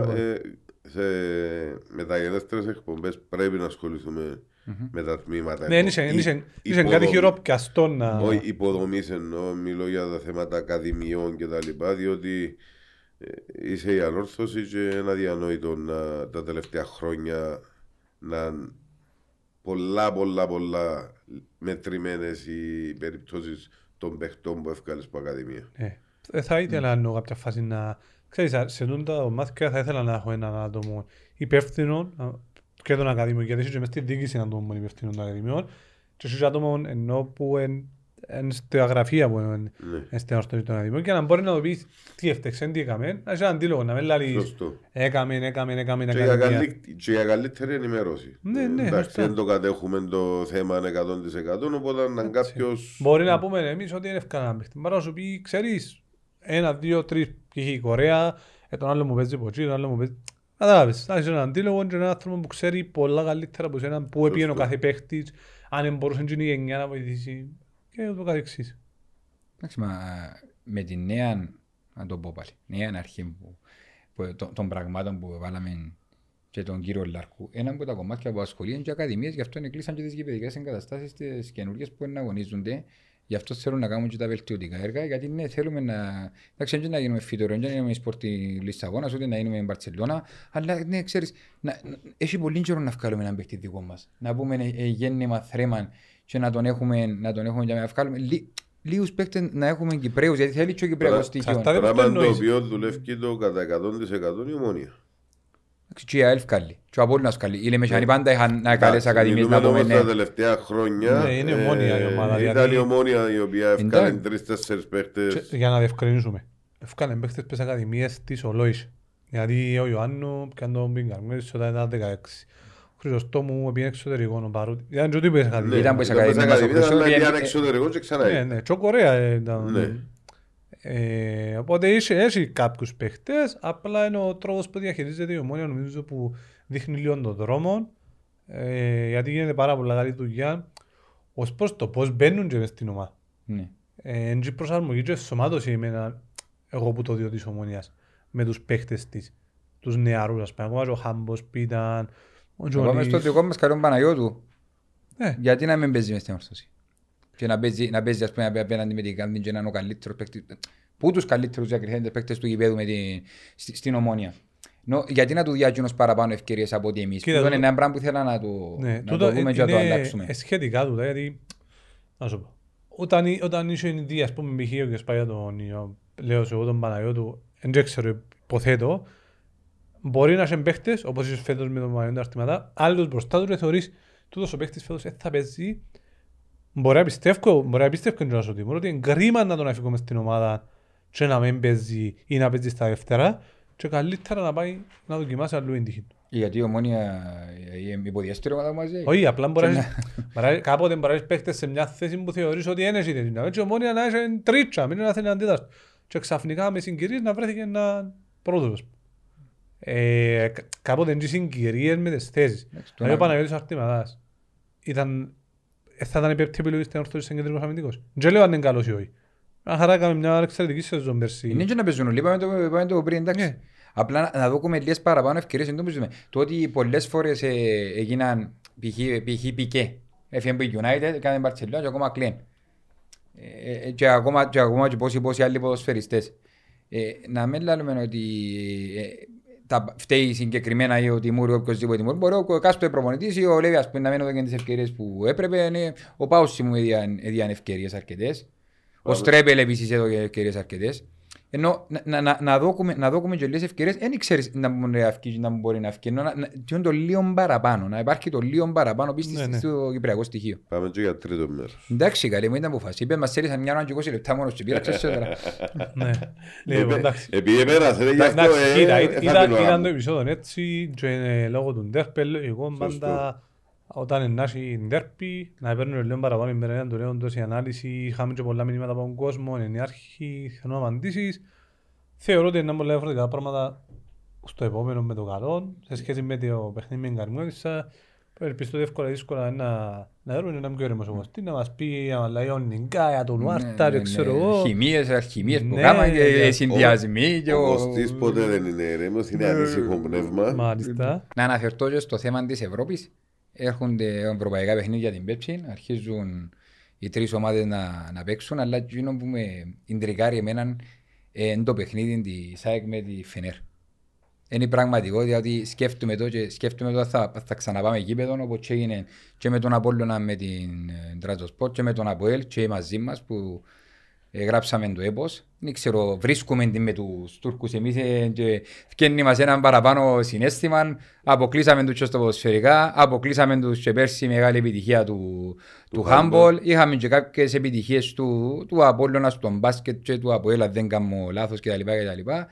Αλλά θεωρώ ότι είναι ένα ιδιαίτερο παιχνίδι και δεν ξέρω κατά πόσο να ξαναπάμε γήπεδο επί της ευκαιρίας. Εντάξει, ήταν παιχνίδια τα οποία δεν τα θεωρήσω πάτηκα. Δηλαδή, σαν εγώ με τις δικές μου αντιλήψεις πώς βλέπω το θέμα Ευρώπη και κυπριακές ομάδες στην Ευρώπη, το να πάω στο γήπεδο σημαίνει πάω να υποστηρίξω την ΑΕΚ, σημαίνει ότι πάω ενάντια στην τουρκική ομάδα. Θα σου πω, βλέπουμε το εθνικά και όχι οπαδικά. Μα εφάνηκε και ο κόσμος, το μεγαλύτερο μερίδιο του κόσμου, του φύλαθλου του κόσμου της Κύπρου, επίεσε τον τα παιχνίδια. Ναι. Και υποστηρίξαν και φωνάζαν συνθήματα όλος ο κόσμος μαζί. Είτε ήταν το Αποέλ, είτε ήταν το Απόλλωνα, είτε ήταν της ΑΕΛ πιο παγιά, είτε ήταν το δικό μας. Θυμούμαστε ήταν που έγινε και πόσος κόσμος ευκήγε στους δρόμους και πανηγύριζε μες στους δρόμους για την τεράστια επιτυχία που έκαναμε τότε εναντίον των Τούρκων. Και δεν ήμασταν μόνο ορθωσιάδες. Είμαστε στο πρωί στο αεροδρόμιο.